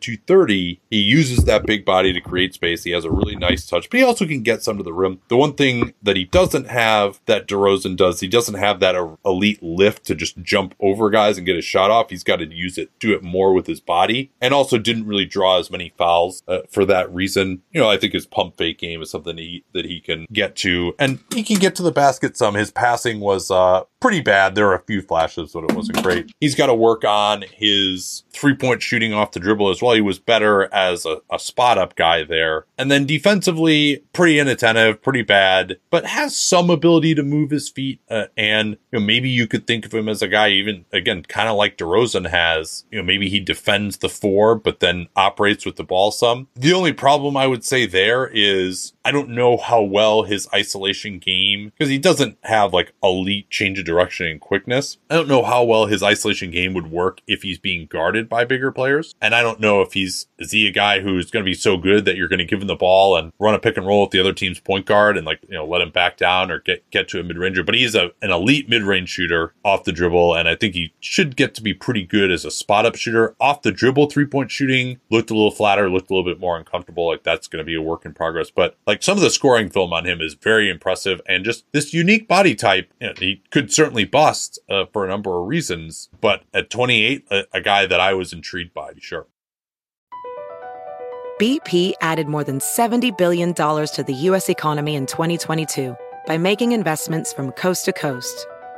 Investments like building charging hubs for fleets of electric buses in California and starting up new infrastructure in the Gulf of Mexico. It's and, not or. See what doing both means for energy nationwide at bp.com slash investing in America.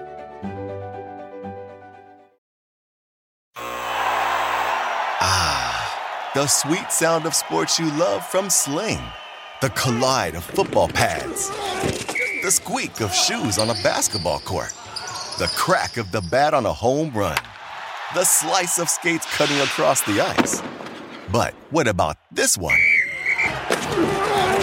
That's the sound of all the sports you love, all at once. Starting at $40 a month. Experience it all live with Sling. Sling. That leaves us with the number 10 selection. The Dallas Mavericks had it, well, plenty of different theories of what they could do there. You and I did a whole section of a pod about the veterans they could trade for. And instead, the first iteration of their draft was fascinating because they moved down two picks from 10 to 12 for Oklahoma City. And the reward for them of that was to get off the entirety of Davis Bertans' remaining contract. And Davis Bertans, in case you weren't keeping score at home or re- reading our useful salary cap sheets, he's making a fully guaranteed 17 million in the 23-24 season and then has a partially guaranteed 5 million dollars for 24-25 so yeah and i apologize by the way. I, I, said the other day that he was totally non-guaranteed for 24 to 5, but that's wrong just because he's uh he's an ETO uh, I, I, got messed up there. Uh if he does play in 75% of the games in 23-24 though it will fully guarantee but uh i think the thunder might be able to troll it seems as much. And so that to me as is a very good piece of business for the Dallas Mavericks because gave them a lot of flexibility for a wonderful brief period of time. It looked like they were going to be able to use the non-taxpayer mid-level and potentially the biannual, even if yeah, Kyrie Irving still be able to. maybe we'll see if Kyrie Irving got his full maximum, which we don't know if that's a guarantee. A that yeah. he's going to sign with the Mavs and B going to get that entire thing. And so the second kind of part of that equation is what these teams did with that swap of picks. So the or the Oklahoma City Thunder took I think people were pronouncing it. I was going to say Cason. I think it might be pronounced slightly differently than that. Um, Wallace out of Kentucky, and Dallas moves down. Well, I think we do the Dallas part of this first because they originally had the 10 pick. They trade down and get Dereck Lively, who they potentially could have wanted anyway. He's not somebody that we scouted, but it's very possible they got the guy they wanted and got off of 22 million in guaranteed salary as an added perk. No, it was, I thought, a really, really good deal. And maybe part of this is the new minimum salary rules and OKC feeling like they just had to spend some and they had the guy. Is, in fact, Cason Wallace. It is Cason. Okay. We'll talk about him in a second. But from the Dallas standpoint, yeah, Lively, uh, he had been mocked there for some time. Definitely makes sense behind Luka. I think you're probably not really going to be a switch team, certainly not with Luka and Kyrie. So having a deterrent at the rim is good and Lively, very solid as an alley oop finisher. I mean, he's got a crazy 7 7 wingspan. I mean, we would be, he'd be getting a ton of attention as the best shot blocker in the draft were it not for Victor Wembanyama. And watching him on film, I mean, there are different degrees of this rim runner, shot blocker type. Of course, the Tyson Chandler has been brought up. Uh, I would say actually that Lively is pretty mobile. John thought he could be a switch guy. I'm not sure that I could quite go there, but he can execute some different pick and roll coverages at least. And then 7 7 wingspan, huge standing reach. And he's a guy who committed a ton of fouls, but he still could do some verticality. And he definitely would just get guys in ways that you don't expect. And without really having to get that far off the ground either. I mean, he would kind of, you know, pin shots against the backboard that you wouldn't expect. And he was pretty mobile. Uh, instincts, I wouldn't say were unbelievable, but were still pretty pretty good and was able to. One of my favorite plays is, and this is important in the NBA because of the defensive three seconds, that if he's guarding someone who's you know a little higher on the floor, if the ball gets behind him via a pass or a drive, he's able to rotate down from the foul line and block shots at the rim, which I think is a really important skill. And usually guys won't see you coming when you do that. So one of the better shot blockers to come out of school uh, in some time, you know, way better than like some of these big wingspan guys who haven't worked out, like you know, like a Mo Bamba or even a Bol Bol. Like I think he he just is a lot better. And then he's he really struggles to finish layups around the basket. Like that's not amazing, but he will be able to go up and get some alley oops. And then there are even some who are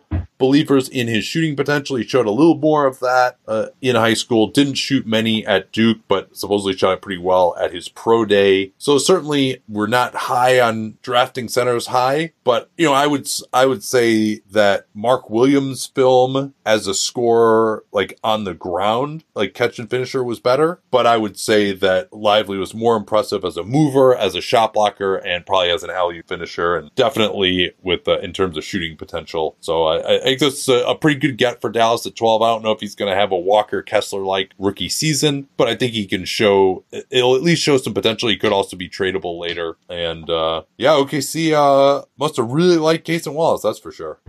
And they must have been really sure that Orlando was going to take another defense first guard, or somebody yeah. could well, So, so there is an analog for this trade. Remember Memphis in the Ziaire Williams draft, they traded from, or uh, New Orleans, I guess, traded down from 10 to 17 and got Memphis to take Eric Bledsoe as a cost of moving down seven picks. Bledsoe was making like 18. So this is pretty similar, but it was moving down two picks. So a, a lot different. And for two picks, and then they also, Dallas, I think, was really smart. They knew that it was unlikely Orlando was going to take a center, that they're going to take Lively. They already have Wendell Carter. So to be able to move down, be pretty sure you're still going to get your guy at 12 and get off of Bertans, I mean, is really impressive. Uh, what about the rest of what Dallas did before he moved to the OKC components? So I was feeling very, very good about Dallas. They added this flexibility. They got off of an, a pretty significantly negative contract for minimal cost, if anything, you know, in terms of draft picks. They probably got the same guy they were going to take anyway.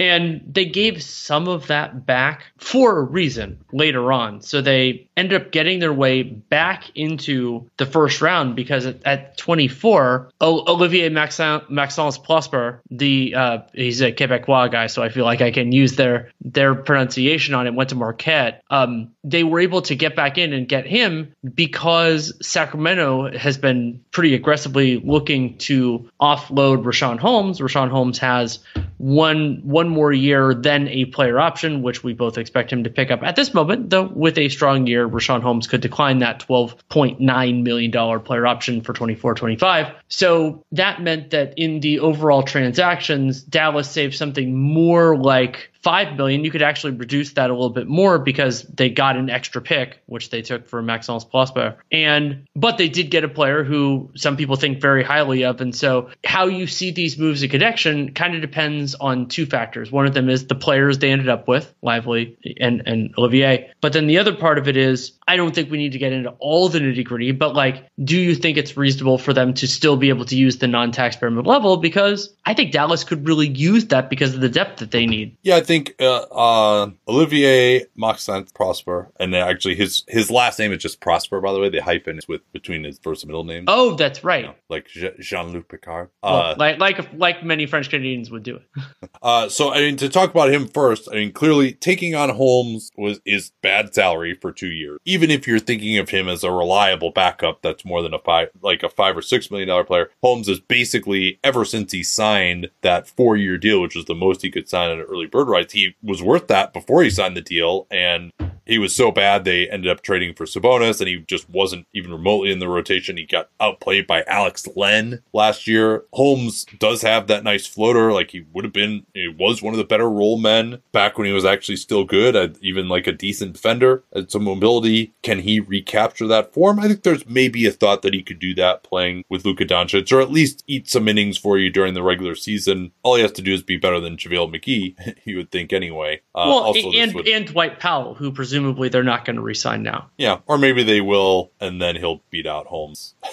and he'll Oh, beat out. God. I mean, they they still, as much as they remade their big man rotation, they still don't have a starting center that I trust right now. Sure. Um. So, but but anyway, Holmes like playing with Luka Doncic, playing with Kyrie, like he could maybe rehab. You know, he's had a, a rough couple of years personally, uh, as well with what apparently were uh, false allegations uh, against him uh, by his former partner, and so maybe this isn't that terrible. You know, you're not just taking on just 25 million in totally dead money here. And to pay for the 24th pick like that's not a crazy value to just take on that amount of dead money to get that pick. And i also like the guy that they took uh, because he shoots the ball reasonably well plays hard huge athleticism huge wingspan. It kind of evokes uh, uh, another hyphenated find uh, of your for the Mavs uh, in Dorian Finney-Smith. And i think one what we'll really know about this move is when we see what Kyrie signs for because if they have that deal done with him. And maybe what they did is they said hey we'll offer you another year. And they can also come to it now and be like hey if you take a little bit less we can use the full non-taxpayer and here's who we can go get. Maybe that would be a, a shorter term starting center. Obviously they have more that they need on the wing. But if they sign Irving to a number where they can use the non-taxpayer and to give you those exact numbers now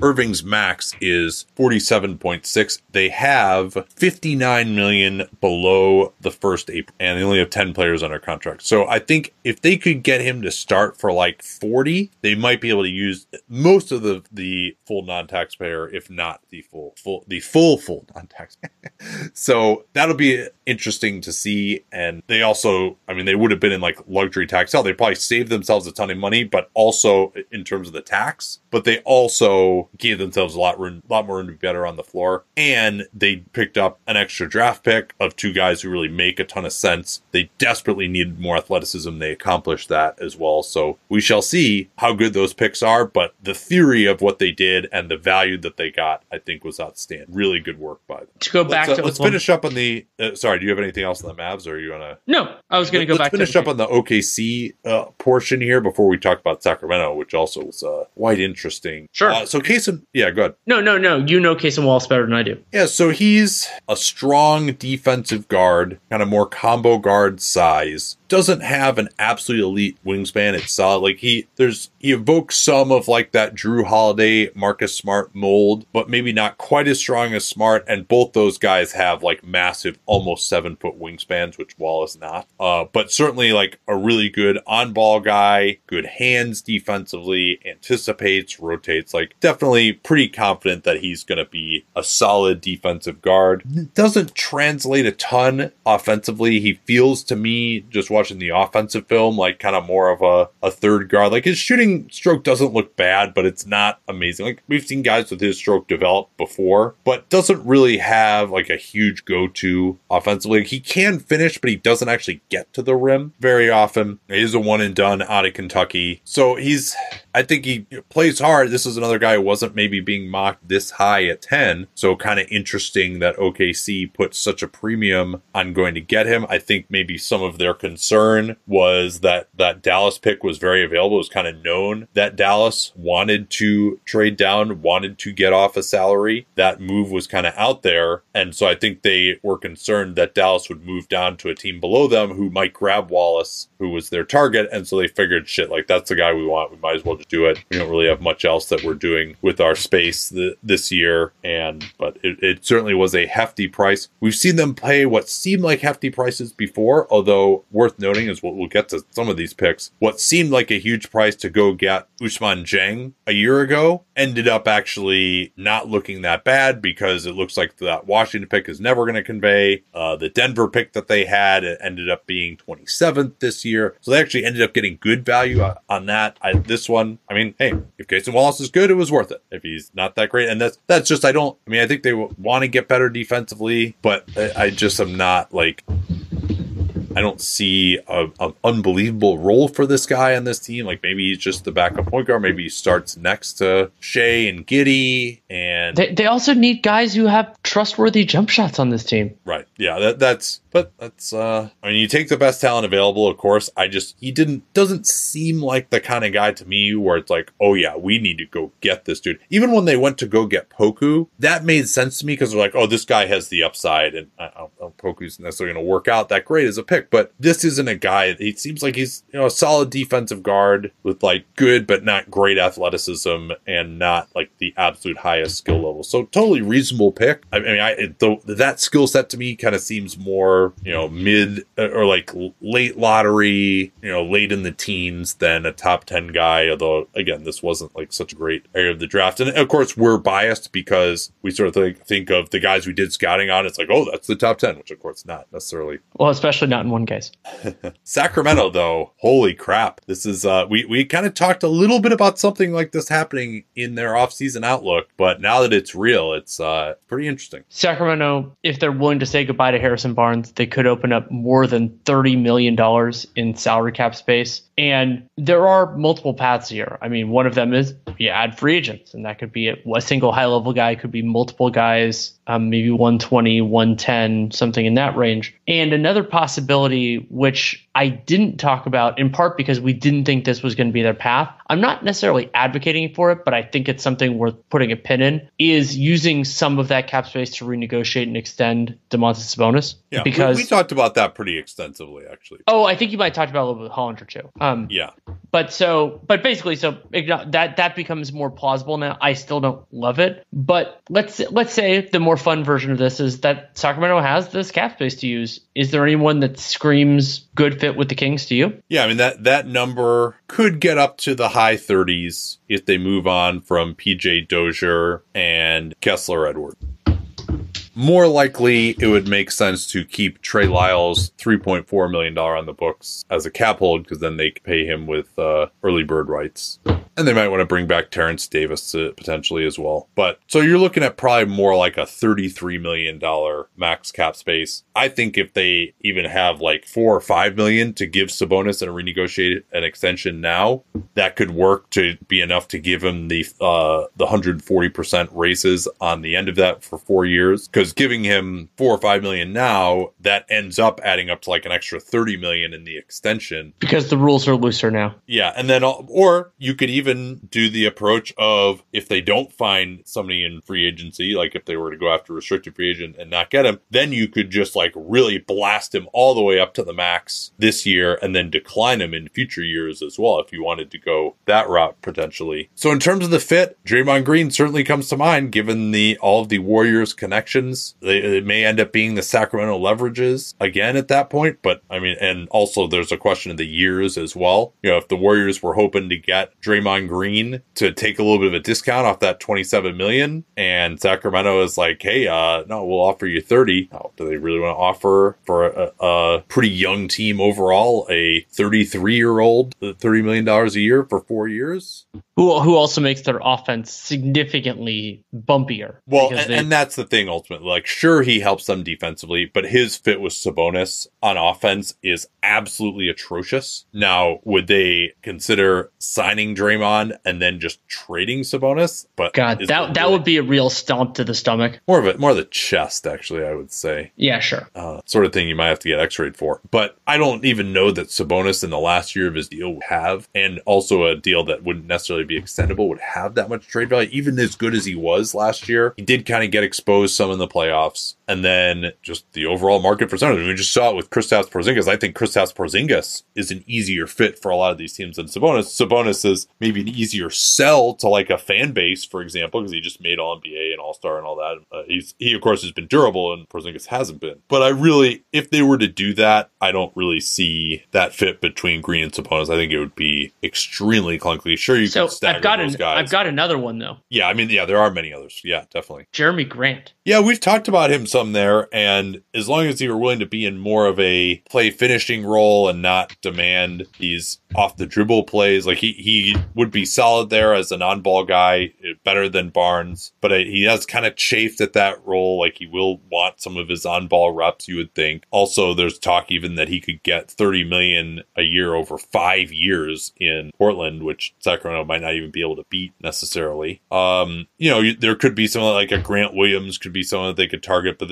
they, you know, as far as like who's worth that 30 million, Draymond is really the one guy who comes to mind. I mean, like Khris Middleton seems like, know about the third, man. I mean, it's kind of interesting. It's a little duplicative of Keegan Murray, but he can do more pick and roll stuff. I mean, could they try to go the restricted free agent route? We talked about how we really would like Miles Bridges there on the basketball floor. Uh, there's talk maybe that Brook Lopez could be a good fit there, and that's probably right. But we sort of saw that already with uh, Sabonis and a center, and that really would kind of get away from their their identity. But it, it, could just give them that huge rim protector. Sabonis could just kind of play out on the floor, and they, they would just have a lot more size. It takes away from some of their transition game too. So there isn't a perfect fit there, but they are now by far the best team that has actual cap space. Eh, the Lakers, maybe we'll see on them, but it doesn't seem like they're trending in that direction. But this isn't a great year for small forwards, which is what they really need, or like a really athletic power forward type. This will be very interesting to see what happens. Mean, they could also just go the route of bringing back Barnes, renegotiate and extend Sabonis, and you could still have enough room to bring in another guy for like 15 million a year, and then also use the room exception too. Maybe they just go the route of getting a little bit more depth. Also, that could be a possibility. But this will certainly be fascinating to see where this uh, ends up. I mean, maybe they want. I don't think they need another backup point guard necessarily because uh, they got Davion. They, Monk kind of plays that role. Well, and then Huerter, depending on like how you want to structure it, you could use him too. Uh, yeah.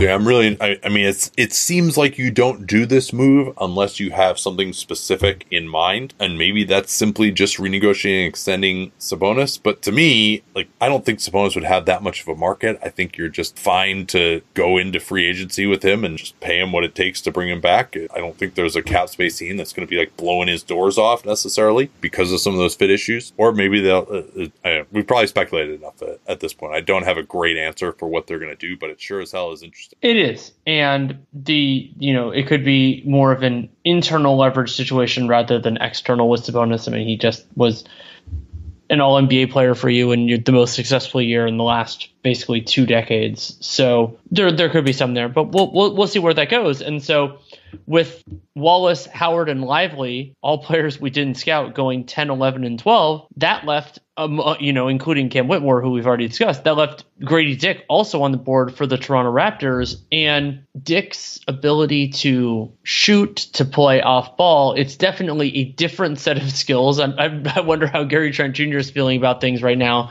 But I think that he's going to help a lot of teams, and I think the Raptors are no exception there. Yeah, and he plays a different type of way than Gary Trent, and Gary Trent only opted in as well. So I, I don't know that he's necessarily long for Toronto. But what I like about Dick and uh, Jordan Hawkins, who also went 14 to New Orleans, is that they they can just play a different way. You can run plays for them off the ball that just give your offense another way to attack that not a lot of teams necessarily have. Those shooting sets, especially if you can cut, get a back door or two per game as well, and if you can make shots efficiently and just get the defense scrambling, you've got guys you can't leave. That's definitely an element that Toronto and New Orleans both uh, have not had. You know, I, I like Dick as well. He'll fit in if they do keep this team together reasonably well because they have plenty of athleticism around him and guys who can take on some of the tougher matchups. But he'll actually, in theory, make a three point shot. Again, you don't want to count on a 19 year old rookie to really contribute in his first year, but uh, I like both the fit uh, and the pick at this range of the draft. And then Hawkins, you have watched more of him than me. You want to tell us uh, about his game? So Hawkins, somebody that um, we didn't do a full scout on. I watched a little bit of him. Uh, went to UConn. Was I think he was the most outstanding player in the NCAA tournament. And what I liked about Hawkins is that he does enough of some of the other stuff, even if he's not like a wow passer. But you know, he has you know he had a couple plays where like he there was one where he tried to dunk all over dude and got fouled, so he has a little bit more pop there. And Hawkins, you brought up that like okay, that New Orleans doesn't have a guy like him, and Trey Murphy is a wonderful shooter. But one of my favorite pieces that I saw early in Hawkins' film is that he has pretty consistent mechanics, even coming off of a full run, which is unusual and impressive and he has pretty good footwork to create a base on pull up twos. How much Hawkins is going to have the ball in his hands is no open question. So, and he's also reasonably capable defensively. I thought that the um, both Hawkins changing ends and overall his defensive film were better than a lot of the like shoot first guys that we've seen over the years. And you know he's 21 now. Rookie year will be his age 21 season. So yeah, there was a, there was a fair amount that I liked in his film. Yeah, he can't really dribble much uh, at all. He can attack the basket in a straight line and finish pretty long arms, thin, but is can make some plays uh, in help defense with uh, using those long arms. Uh, plays defensively at the rim, uh, and they ran a bunch of crazy shooting sets for him. They had a lot of set plays that would get him open, running him through multiple screens and misdirections and stuff. So he's definitely very capable there. And you never can be sure on some of these guys. He didn't shoot quite the same percentage as Grady Dick did, but it was still very good. And the volume was insane. He, will be a good enough shooter that you got to guard him out there. And I think he should hold up okay defensively. So again, having that element uh, is pretty solid. And, you know, whether he, Jett Howard, Grady Dick end up better. I mean, Kobe Bufkin is a little bit different type player. We'll talk about him in a second. But all these guys, I think, are these are reasonable points uh, to take them for teams that have a lot of athleticism and, and kind of need the skill set. Well, let's get to the aforementioned Mr. Bufkin, who was Jett Howard's teammate at Michigan and also backcourt partner. What did you think of him? Yeah, the guy that I saw in the videos that I watched of him is Delonte West, smooth lefty, but can get to the basket and finish. Plays with uh, some toughness, very left side forward, but uh, has a, a good finishing percentage. Can get to a mid ranger as well. Maybe not like the most natural three point shooter, but can make it when he's open. And so he was a big riser. I think he averaged, you know, three points a game or something ridiculous like that last year uh, and emerged at Michigan. It was surprising that Jett Howard actually went ahead of him because he was mocked ahead of him at times and even was being talked about as early as the top 10. Ends up going here to the Hawks. Now, this is unlike the other teams we talked about. This is not a great fit for uh, the slithery guard. He can do more off the dribble, but they've got obviously Trey and DeJounte. They just extended Bogdan Bogdanovic, who isn't going to be extend or uh, tradable for a little bit longer. And then, of course, they also drafted kind of a uh, 2 3 last year in AJ Griffin. And now, if they move on from DeJounte, there's been a little bit of talk that they might do that. Uh, Brian Windhorst said on the Hoop Collective draft show that they are under a mandate to get out of the tax, which is they are there right now without a full roster. Oof. So they're going to have to dump someone. There's been talk that could be Capela. There are talks of, of moving him to Dallas potentially. But it would seem that either Capela, John Collins, or Bogdan or Murray is not going to be on this team next year. And there are still plenty of ways uh, for that to happen, of course. But uh, and, and, maybe Atlanta couldn't find a way to do that now, and Bufkin or maybe AJ Griffin could be on the move as part of the cost of that uh, also. We already talked about Keyonte George, and so we can get to another guy that you and I watched a little bit of film on, but not enough to do a full pod on, and that's Jalen Hood Schifino who you know like I, I can i get a little bit of where the intrigue came from him went to indiana uh, the measurement comps on him because uh, basically a little bit under six six 217 pounds with a 6'10 wingspan. The comps are physically are Josh Green, Ochai Agbaji, and then I want to throw a really weird one from, and then you have to remember this is as a combine player, not what he became, is Justice Winslow. He's actually like JHS's, or Fino is what a lot of people call him. Like his measurements are, it's a little bit weird. You think about those guys as all playing different positions. Um, but what concerned me about Fino's overall game is that it the, the not good enough on ball to really be an on ball guy and not a good enough shooter to be an off ball player is a is, is a combination of skills that I have grown to become more fearful of than I used to be. Yeah, basically what he does is like find space in the pick and roll for a mid ranger, which he makes okay. I think his shooting form is fine though. I, th- I, think his I don't know if his off the dribble three will come along, but if he is off the ball, I think he should be able to make it in time. He has defensive potential, a lot of size, like certainly good ball handling for his size, and like an okay enough passer. Like seems more combo guardy than point guardy, but the Lakers have traditionally, you know, Austin Reaves is someone that Rob Pelinka brought up as, as just kind of a guard, more of an old school just guard, not necessarily a point guard, not necessarily a shooting guard, but who can play either position. I think he'll just really have to improve his shooting to get to that point. Really have to improve his defense. Although he he has the physical tools to get there, but he's not a great athlete. Doesn't finish particularly well at the rim. The numbers there were poor, and he was some of the advanced stats like his BPM was actually negative, which the offensive BPM was actually negative, which is a that's pretty crazy for a, a, a guy getting drafted.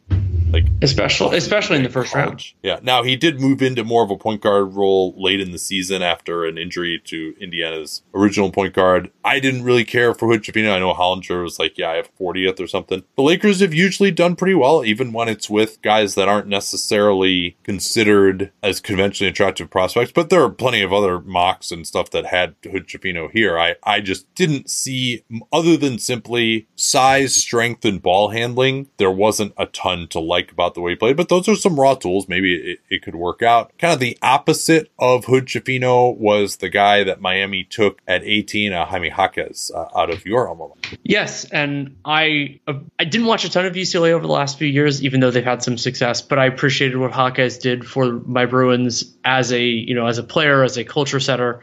I was still surprised to see how much his draft stock has gone up. Apparently, he did very well in individual workouts because Jaquez He doesn't seem like he would be a workouty guy, right? Like Exactly. not, doesn't have this reputation of being like a great shooter or like a tremendously athletic finisher. I think he just was like just a completely insane competitor and in like amazing shape. Was uh, kind of more the idea of how he did well in his work. Presumably, yes. And Jaquez, you know, not a not a particularly dynamic athlete. I wished his jump shot like dyna- dynamic in the way of like you know the obvious like eye test, vertical pop, all that type of stuff.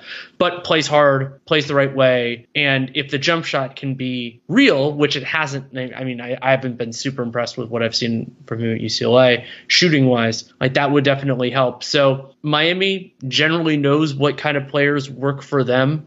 I was surprised at this point that they didn't roll the dice on somebody like Cam Whitmore, but you know that we we know that we're working with incomplete information because Whitmore fell this far, and some of that can be what happened with Michael Porter Jr., where a guy just is in a range that teams didn't really prepare for, and so then do you want to take of somebody who might have medical issues that you don't know fully? But you know, like I was I was somewhat surprised that that was the pick that happened. Yeah, you'd have thought maybe Utah could have been a, a Whitmore team with uh, multiple picks that ended up being Houston, uh, but one of these teams that kind of doesn't need him to work out. This was an interesting range between the Lakers, Miami, and Golden State, all drafting higher than you would normally expect for win now, conference semifinals, conference finals, NBA finals level uh, of teams. And to finish up on Golden State, which we probably should have earlier, uh, Brandin Podziemski out of Santa Clara, lefty, very Luke Kennard like in his movements, and it has like that little kind of slithery floater game. Not a great movement shooter from what I could tell, but extremely accurate on open threes. He could get to the basket some. His passing is was up and down. Also comes out great in the analytics models in particular because he's an awesome rebounder. Uh, so really likes to stick his nose in there, play hard. A smart player. That was the the edict apparently to get guys who would fit the Warriors a little bit more rather than a raw project type. Though he's not like the oldest guy in the world. Uh, so he's a little more physical than, than Luke Kennard, but still brings some defensive concerns. We'll have to see. I wasn't unbelievably impressed by what little film I, I watched of him, but he's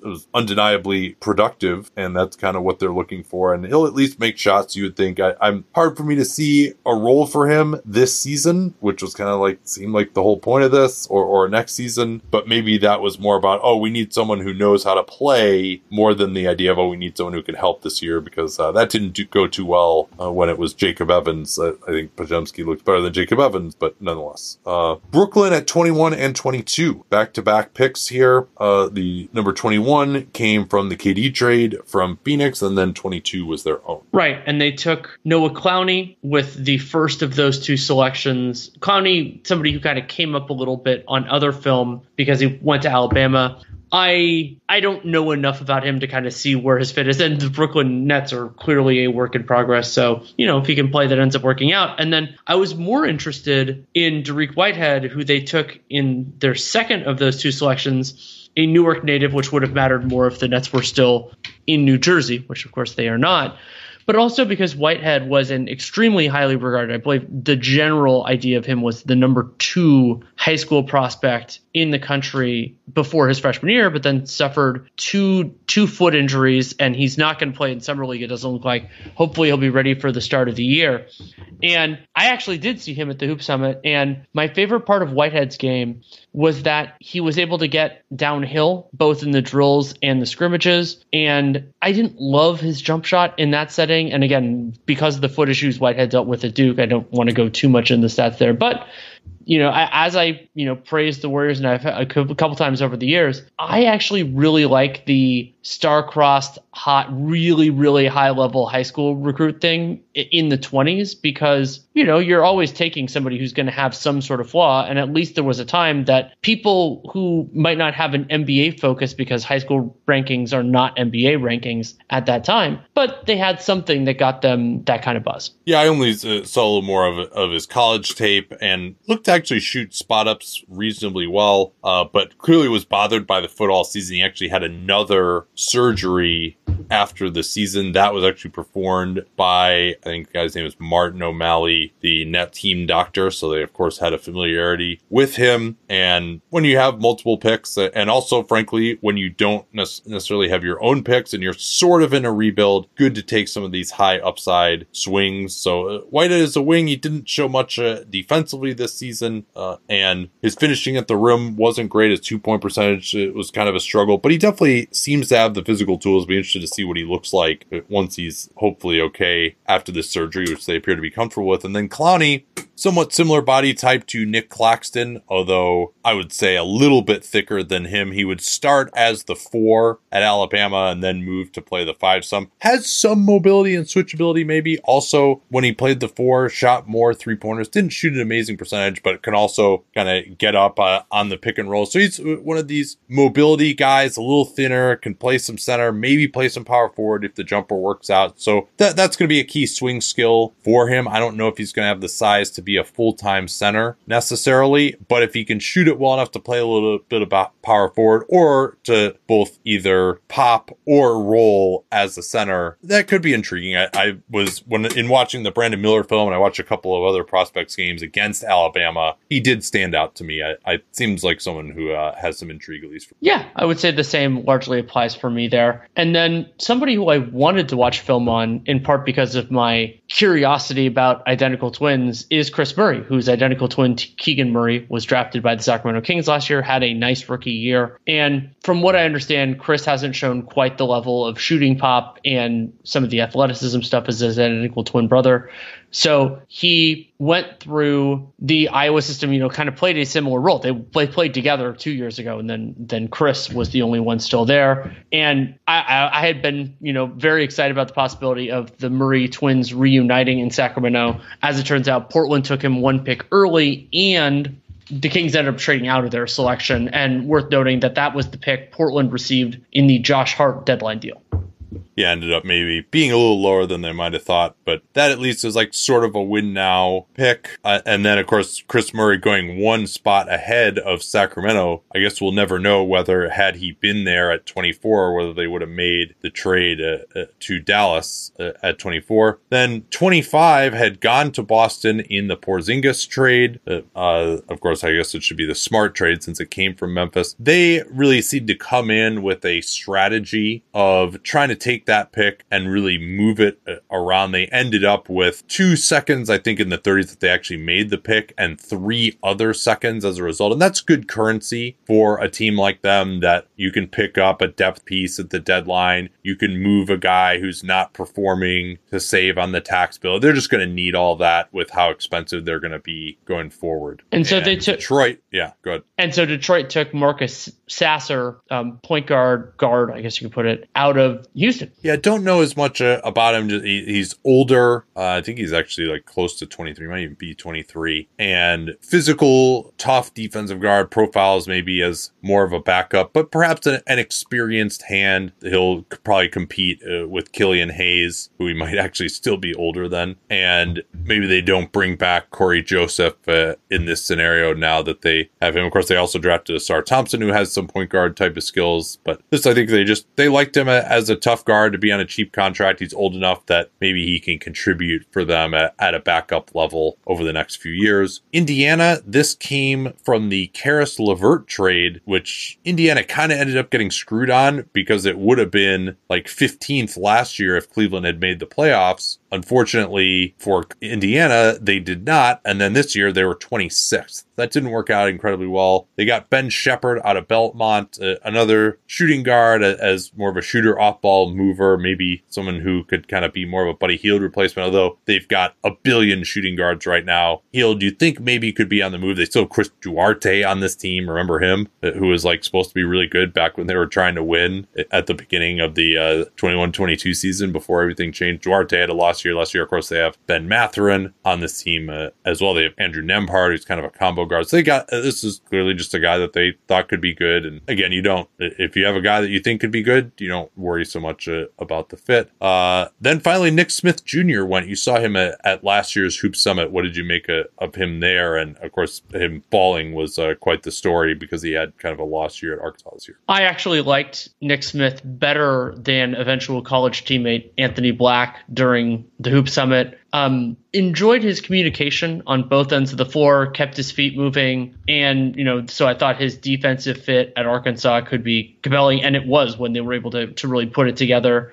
With Smith, the questions are, you know, like what is his role on an NBA team? Is he good enough with the ball in his hands? Can he shoot it, shoot well enough, and, and everything else? But yeah, I mean, to to take him at 27th, and I mean, you know, there was possibility that he could go significantly higher than that. So I can't speak to everybody. I, you know, we only saw him kind of in passing because I deliberately watched some of the Arkansas games for Black that Smith didn't play in because that just meant Black was going to have the ball in his hands more. But you know, I liked what I saw of him over a year ago. Yeah, he's got pretty good size at, about six five for a point guard, and you know has some of that slithery athleticism. Not a nuclear athlete, but could definitely get up for some dunks. He was overly reliant on the mid range when he did play in Arkansas, in part because their spacing was just completely atrocious. One of the black games that I tried to watch was against Alabama, and he immediately got in foul trouble. Smith did play in that game, and so I just ended up watching the first half of it. And Smith was kind of taking every shot, a lot of floaters, looked very smooth getting to it, but it was just a weird team that he was on in Arkansas. But certainly for a guy who was considered, I think he's got like a pretty decent shot, pretty decent point guard skills. Charlotte has uh, plenty of guards, uh, although they didn't take Scoot Henderson, so there there is maybe a spot at backup point guard. But can he play with LaMelo? Uh, and uh, Dennis Smith Jr. I I still think they would probably try to bring him back. Smith is, is pretty raw, and uh, you know if you can have two Smith Juniors on the same team, you'd like to do that. Uh, this this pick, by the way, Charlotte got it. It was the only first round pick that they got for moving 13 last year, which ended up being Jalen Duren. That went to the Knicks. Uh, and then they got this pick back plus four seconds, uh, many of which that were actually for this year that they ended up having to kind of move things around and didn't end up getting a, a amazing value at times either, as they they ended up moving 34 and 39 and move up to 31 uh, to get James Nnaji there. But this is so just always interesting to remember where these picks came from. That pick, of course, then was uh, Denver's. It had initially gone to Oklahoma City as Denver moved into the 2020 draft to grab RJ Hampton, who was then in the Aaron Gordon deal. Uh, and then OKC had that pick. They traded it to New York in that Dieng deal. And I think New York got pretty good value moving it uh, for 13. And then, of course, the Pistons ended up getting that. We talked about Sensabaugh at 28. Uh, Denver had moved into the draft uh, at 29 with that earlier trade to get 29 and 32 that we talked about yesterday. And this was initially Boston's from the Brogdon trade going to Indiana, and Denver picking Julian Strawther, a guy that you've uh, liked over the years from Gonzaga. Kind of makes sense for a, a, Denver team looking again for guys who can come in and contribute relatively early. Yeah, I saw Strawther in person uh, in that USF Gonzaga game I went to primarily to see Chet Holmgren. So this was during Strawther's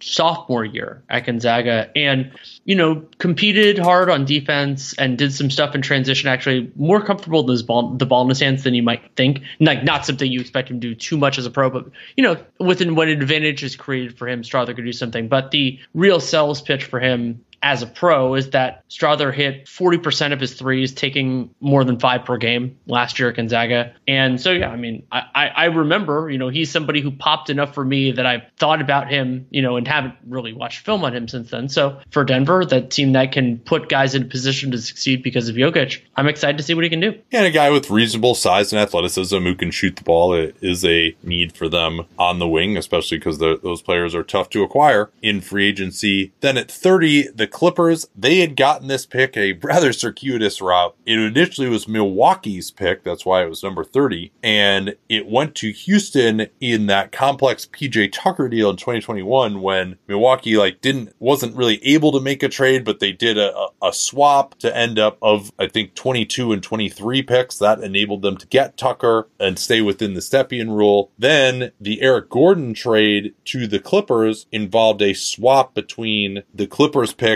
and that Milwaukee pick. And so that meant that the Clippers own pick at 20, that was what was used to take Cam Whitmore by Houston. And then the Clippers were bumped down to 30 and they end up taking Kobe Brown, a 6'7, 250 pound power forward, older, has a 7 1 wingspan though, uh, was a, a scorer at Missouri. Don't really know much about him other than that, but def- there was all this talk that the Clippers were looking at raw guys. Maybe that's why th- that was an indication they might be going a different direction. Paul George, in the end, they actually uh, went for older contributors, including uh, at 48, they took Jordan Miller out of Miami, who's going to be on a two way. They went for a well. They yeah. went for a well seasoned Kobe instead.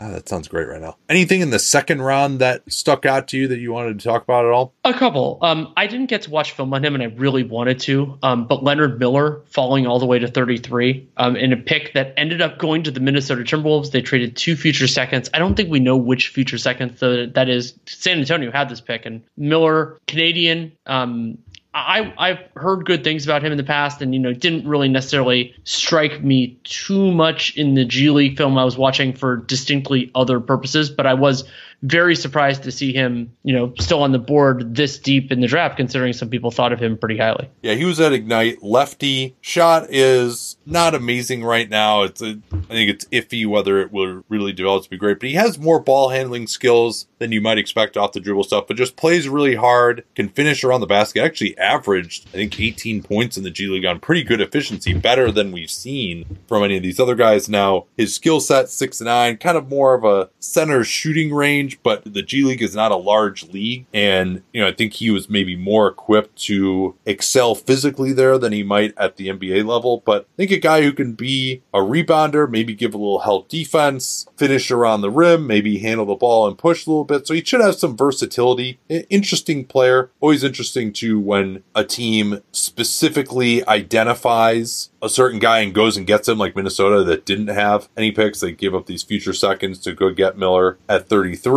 And the Spurs probably fine moving back. They've got plenty of uh, young guys that they're trying to develop. And I think maybe Miller could kind of be somewhat similar to Jarred Vanderbilt uh, for them. Uh, Charlotte getting James Nnaji at 31. He's just a very a raw but like crazy tools center uh, out of Barcelona. Uh, they traded 34 and 39 to go get him. Maybe not quite as ridiculous as when OKC traded 34 and 36 for 32 to go get Jeremiah Robinson Earl, particularly Robinson Earl has only been okay. Denver got this guy Jalen Pickett, who they apparently had really been locked in on. Uh, I want to ask John about how it is that that kind of stuff actually gets out. Chicago breaks in to the first round for Julian Phillips, uh, second athletic. Oh, sorry, second round. Thank you. At 35, uh, they yeah they sent a couple of later second rounders uh, to get in. Of course, the Bulls forfeited their pick, not their own pick, but a pick that they had that was at the end of the round due to the Lonzo Ball tampering investigation uh, with respect to that sign and trade. So good to see the Bulls get into this draft. The Bucks get into the draft as well. They take Andre Jackson, really interesting defender and passer who can't shoot it all out of UConn's national championship team. And I think that's really, oh, I guess uh, at 40, the Lakers paid $4.3 million, the most that they could. They still had cash this league year to move up 47 to 40, which Indiana had to take Maxwell Lewis. And he's an interesting guy. Uh, I think I like him more for where he was drafted than Hood to be sure. Out of Pepperdine has a, a pretty decent shot on catch and shoots. He kind of shoots it a little bit from his chest. Like his, his form on catch and shoots is kind of similar to Jordan Poole, but he shoots a little bit higher on mid rangers. Uh, he, he can handle the ball. His handle's a little high. He'll turn it over some. Liked his first step. He's got a 6'10 wingspan. He's more wing sized, although thin. Long strides, gets good extension on his stride. He's an older sophomore, scored a lot. And defensively, he wasn't great, but he did show the ability to get into a deeper stance and defend. It was funny. Again, Keandre and I were just like totally locked in. I was thinking right as his video was ending that, wow, he athletically, he really reminds me of Devin Vassell. And then he's like, yeah, Devin Vassell would be not from a defensive standpoint and the steals and all that. Uh, and I, I would actually say maybe Lewis has a, a little bit more natural skill as a driver than what we saw from Vassell, although Vassell was younger. Jeremy Lamb was a, another comp for him. So he, he's an interesting guy, just about to turn 21. Winners and losers? We'll have to see the full context later, but the Portland Trailblazers getting Scoot Henderson at the third pick, he could end up being really awesome. And we don't know how that's all going to shake out with Dame and everything else, but yeah. he's real good. They got well, him three. And honestly, here's the thing too. As much as it's, Dame has been an amazing stalwart for them, and as much as they would love to have him retire there and be the greatest Blazer in history, if this actually pushes them slash pushes Dame to ask for a trade, he's still uh, playing at an All NBA level. He should get them a pretty massive haul, and then to start this rebuild with Scoot and with Shaedon Sharpe and a whole shitload of stuff and probably some more decent picks coming for yourself. Like that will be really good for the franchise. Like if this is drafting someone, not only drafting someone at three and not trading the pick, but having it be at Dame's position and this playing time logjam that we talked about. If that's what finally pushes them to trade Dame, it will be good for the franchise, at least with respect to winning games overall in the future. And of course, for teams trying to trade for Dame, maybe the Miami Heat, uh, this was a good thing as well. Uh, I loved Dallas. We talked about them uh, already. Just got great value. We'll see uh, uh, if they can still, if they can get Kyrie cheaply enough to still use the mid level and get someone there too. Then they'll be like massive winner. I mean that that's that could just be really exciting for them. I mean, we, still you don't want to count on Lively and Omax to. Oh, I, I, thought you were going to say you don't want to count on Kyrie, but uh, heard you. yeah, yeah. So so there's still, and, and also let's not forget too, they could still potentially make a trade later as well. They still have a little bit of the trade exception left, but not much. And then like five million or so. Boston, you know, I, I just if there wasn't a guy, if you know, Marcus Sasser at 25 probably wasn't going to matter for them. So to get a couple of guys second rounders, maybe that can help with the tax bill, and then also to have future seconds replenish those coffers was useful. Houston, Amen Thompson getting what I thought was the third best player at four is pretty solid, and also Whitmore, who I wasn't that high on, but at 20 you got to feel pretty good about that. Uh, Draymond Green's financial planner might have actually uh, gotten himself a little more work. We'll see on that, and we'll see on Sacramento. They paid, I consider a fairly not a big price, but definitely a significant one to get off of Holmes, and so we'll see whether they can actually do something that's commensurate with that cost. Because even uh, Omax, even or or maybe one of the guys who went after him, but him in particular, just that skill set would have actually, in theory, been good for Sacramento. And we'll see. Maybe you just want to be good, and it won't matter. Uh, I'll add one Any more. other winners for you? Washington is. I, I thought they did well in the Poole deal. They also. I can't evaluate Bilal Coulibaly just yet, but they seemed like they got the guy they wanted. So hopefully that yeah, part of it. I, I mean, I'm probably again with the caveat that I haven't done a full scout in Coulibaly, but just even knowing what I know now, I probably would like him better than Anthony Black, for example, who they were mocked to be going for for a while. Uh, and now Black wasn't there when they drafted, but I was correct that they did not they did not end up with him. Uh, it, it seemed again like just insane that a Michael Winger led team was going to just have it be out there who they were going to draft like that. Like the, their OKC was usually would not do that. They really well, and then, and then the other part of the Washington is I think they're getting those four pick swaps. You know that is a better overall return, even if the Beal deal happened earlier. Well, I'll think of that as a loose part of today. Yeah, especially getting the 2030 because the, the 24, 26 were likely to be worthless. 28 doesn't do much because it's still the third best, but getting that 30, that's the one that actually could really be something, I think. Any other winners or should we move on to losers here? Those are all the big ones for me. Well, the well, and obviously the guys, Spurs, yeah. but the Spurs did it Yeah. with the lottery. But I'm still, Right. you know, Wemp- all of us for Victor Wembanyama being in the NBA now. Yeah, I mean, we, we've kind of priced that in already since the lottery, so it's not not as interesting to discuss, I, I guess, at this point. But yeah, let's let's not forget this is a pretty important day. Yeah, the guys who had injury questions: Whitmore, Nick Smith. The, there are definitely guys uh, who dropped as a result of that, or guys who had injury plagued years. Although Dariq Whitehead uh, maybe went a little bit higher. Although if you asked where Dariq Whitehead was going to be, Nick Smith, Cam Whitmore, this time last year, all guys were at the Hoop Summit, big recruits. You know, those were guys who I think people thought would be top five, top ten. It didn't work out for them. Uh, those of us who are fans of drama, really not much happened during the draft. Nothing, ha- no, no significant trades until we got to ten. Didn't love OKC and the price that they paid, obviously. Uh, Orlando for me. I mean, I'm not I'm not Yeah. the biggest Anthony Black fan, and then I haven't scouted Jett Howard, but I mean, it could end up we could have been in a situation where they could have taken like two guys that I really liked, and instead they took one guy I saw and didn't love, and another guy I didn't even scout. Yeah, and I will acknowledge their conundrum at six that there wasn't really a great fit there. And Charlotte, I mean, taking Brandon Miller over Scoot, that's our opinion right now. Could end up being wrong uh, on that one. And uh, I guess uh, another big loser would be me tomorrow morning because uh, it's 1.30 a.m. and it's 4.30 a.m. there for you. But uh, we're going to regroup over the weekend here. We'll be back on Sunday. Got the old mock-off season up pretty soon here now. So uh, stay tuned. Great time to be a Dunc'd On Prime subscriber. If you're not a subscriber, please consider doing it. We have a sale here. Our cheapest price for a year membership, you, save over $40 off what it would cost to just get it monthly. So highly recommend that. And if you're a monthly subscriber, you should uh, move over to the yearly membership uh, as well. And if, if you're someone who doesn't have the ability to pay for the full price membership, uh, we do offer reduced pricing. There are instruction on that at the bottom of the letter that is at my pinned tweet. So you can check that out. We definitely, we don't want to lose people who can't afford this uh, overpriced. So uh, we hope that you'll consider that option uh, as well if uh, that's your situation. Talk to you all Sunday unless there's an emergency pod before then.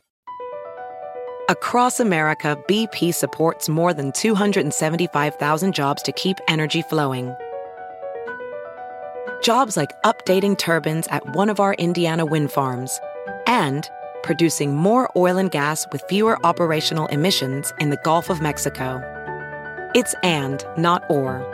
See what doing both means for energy nationwide at bp.com slash investing in America.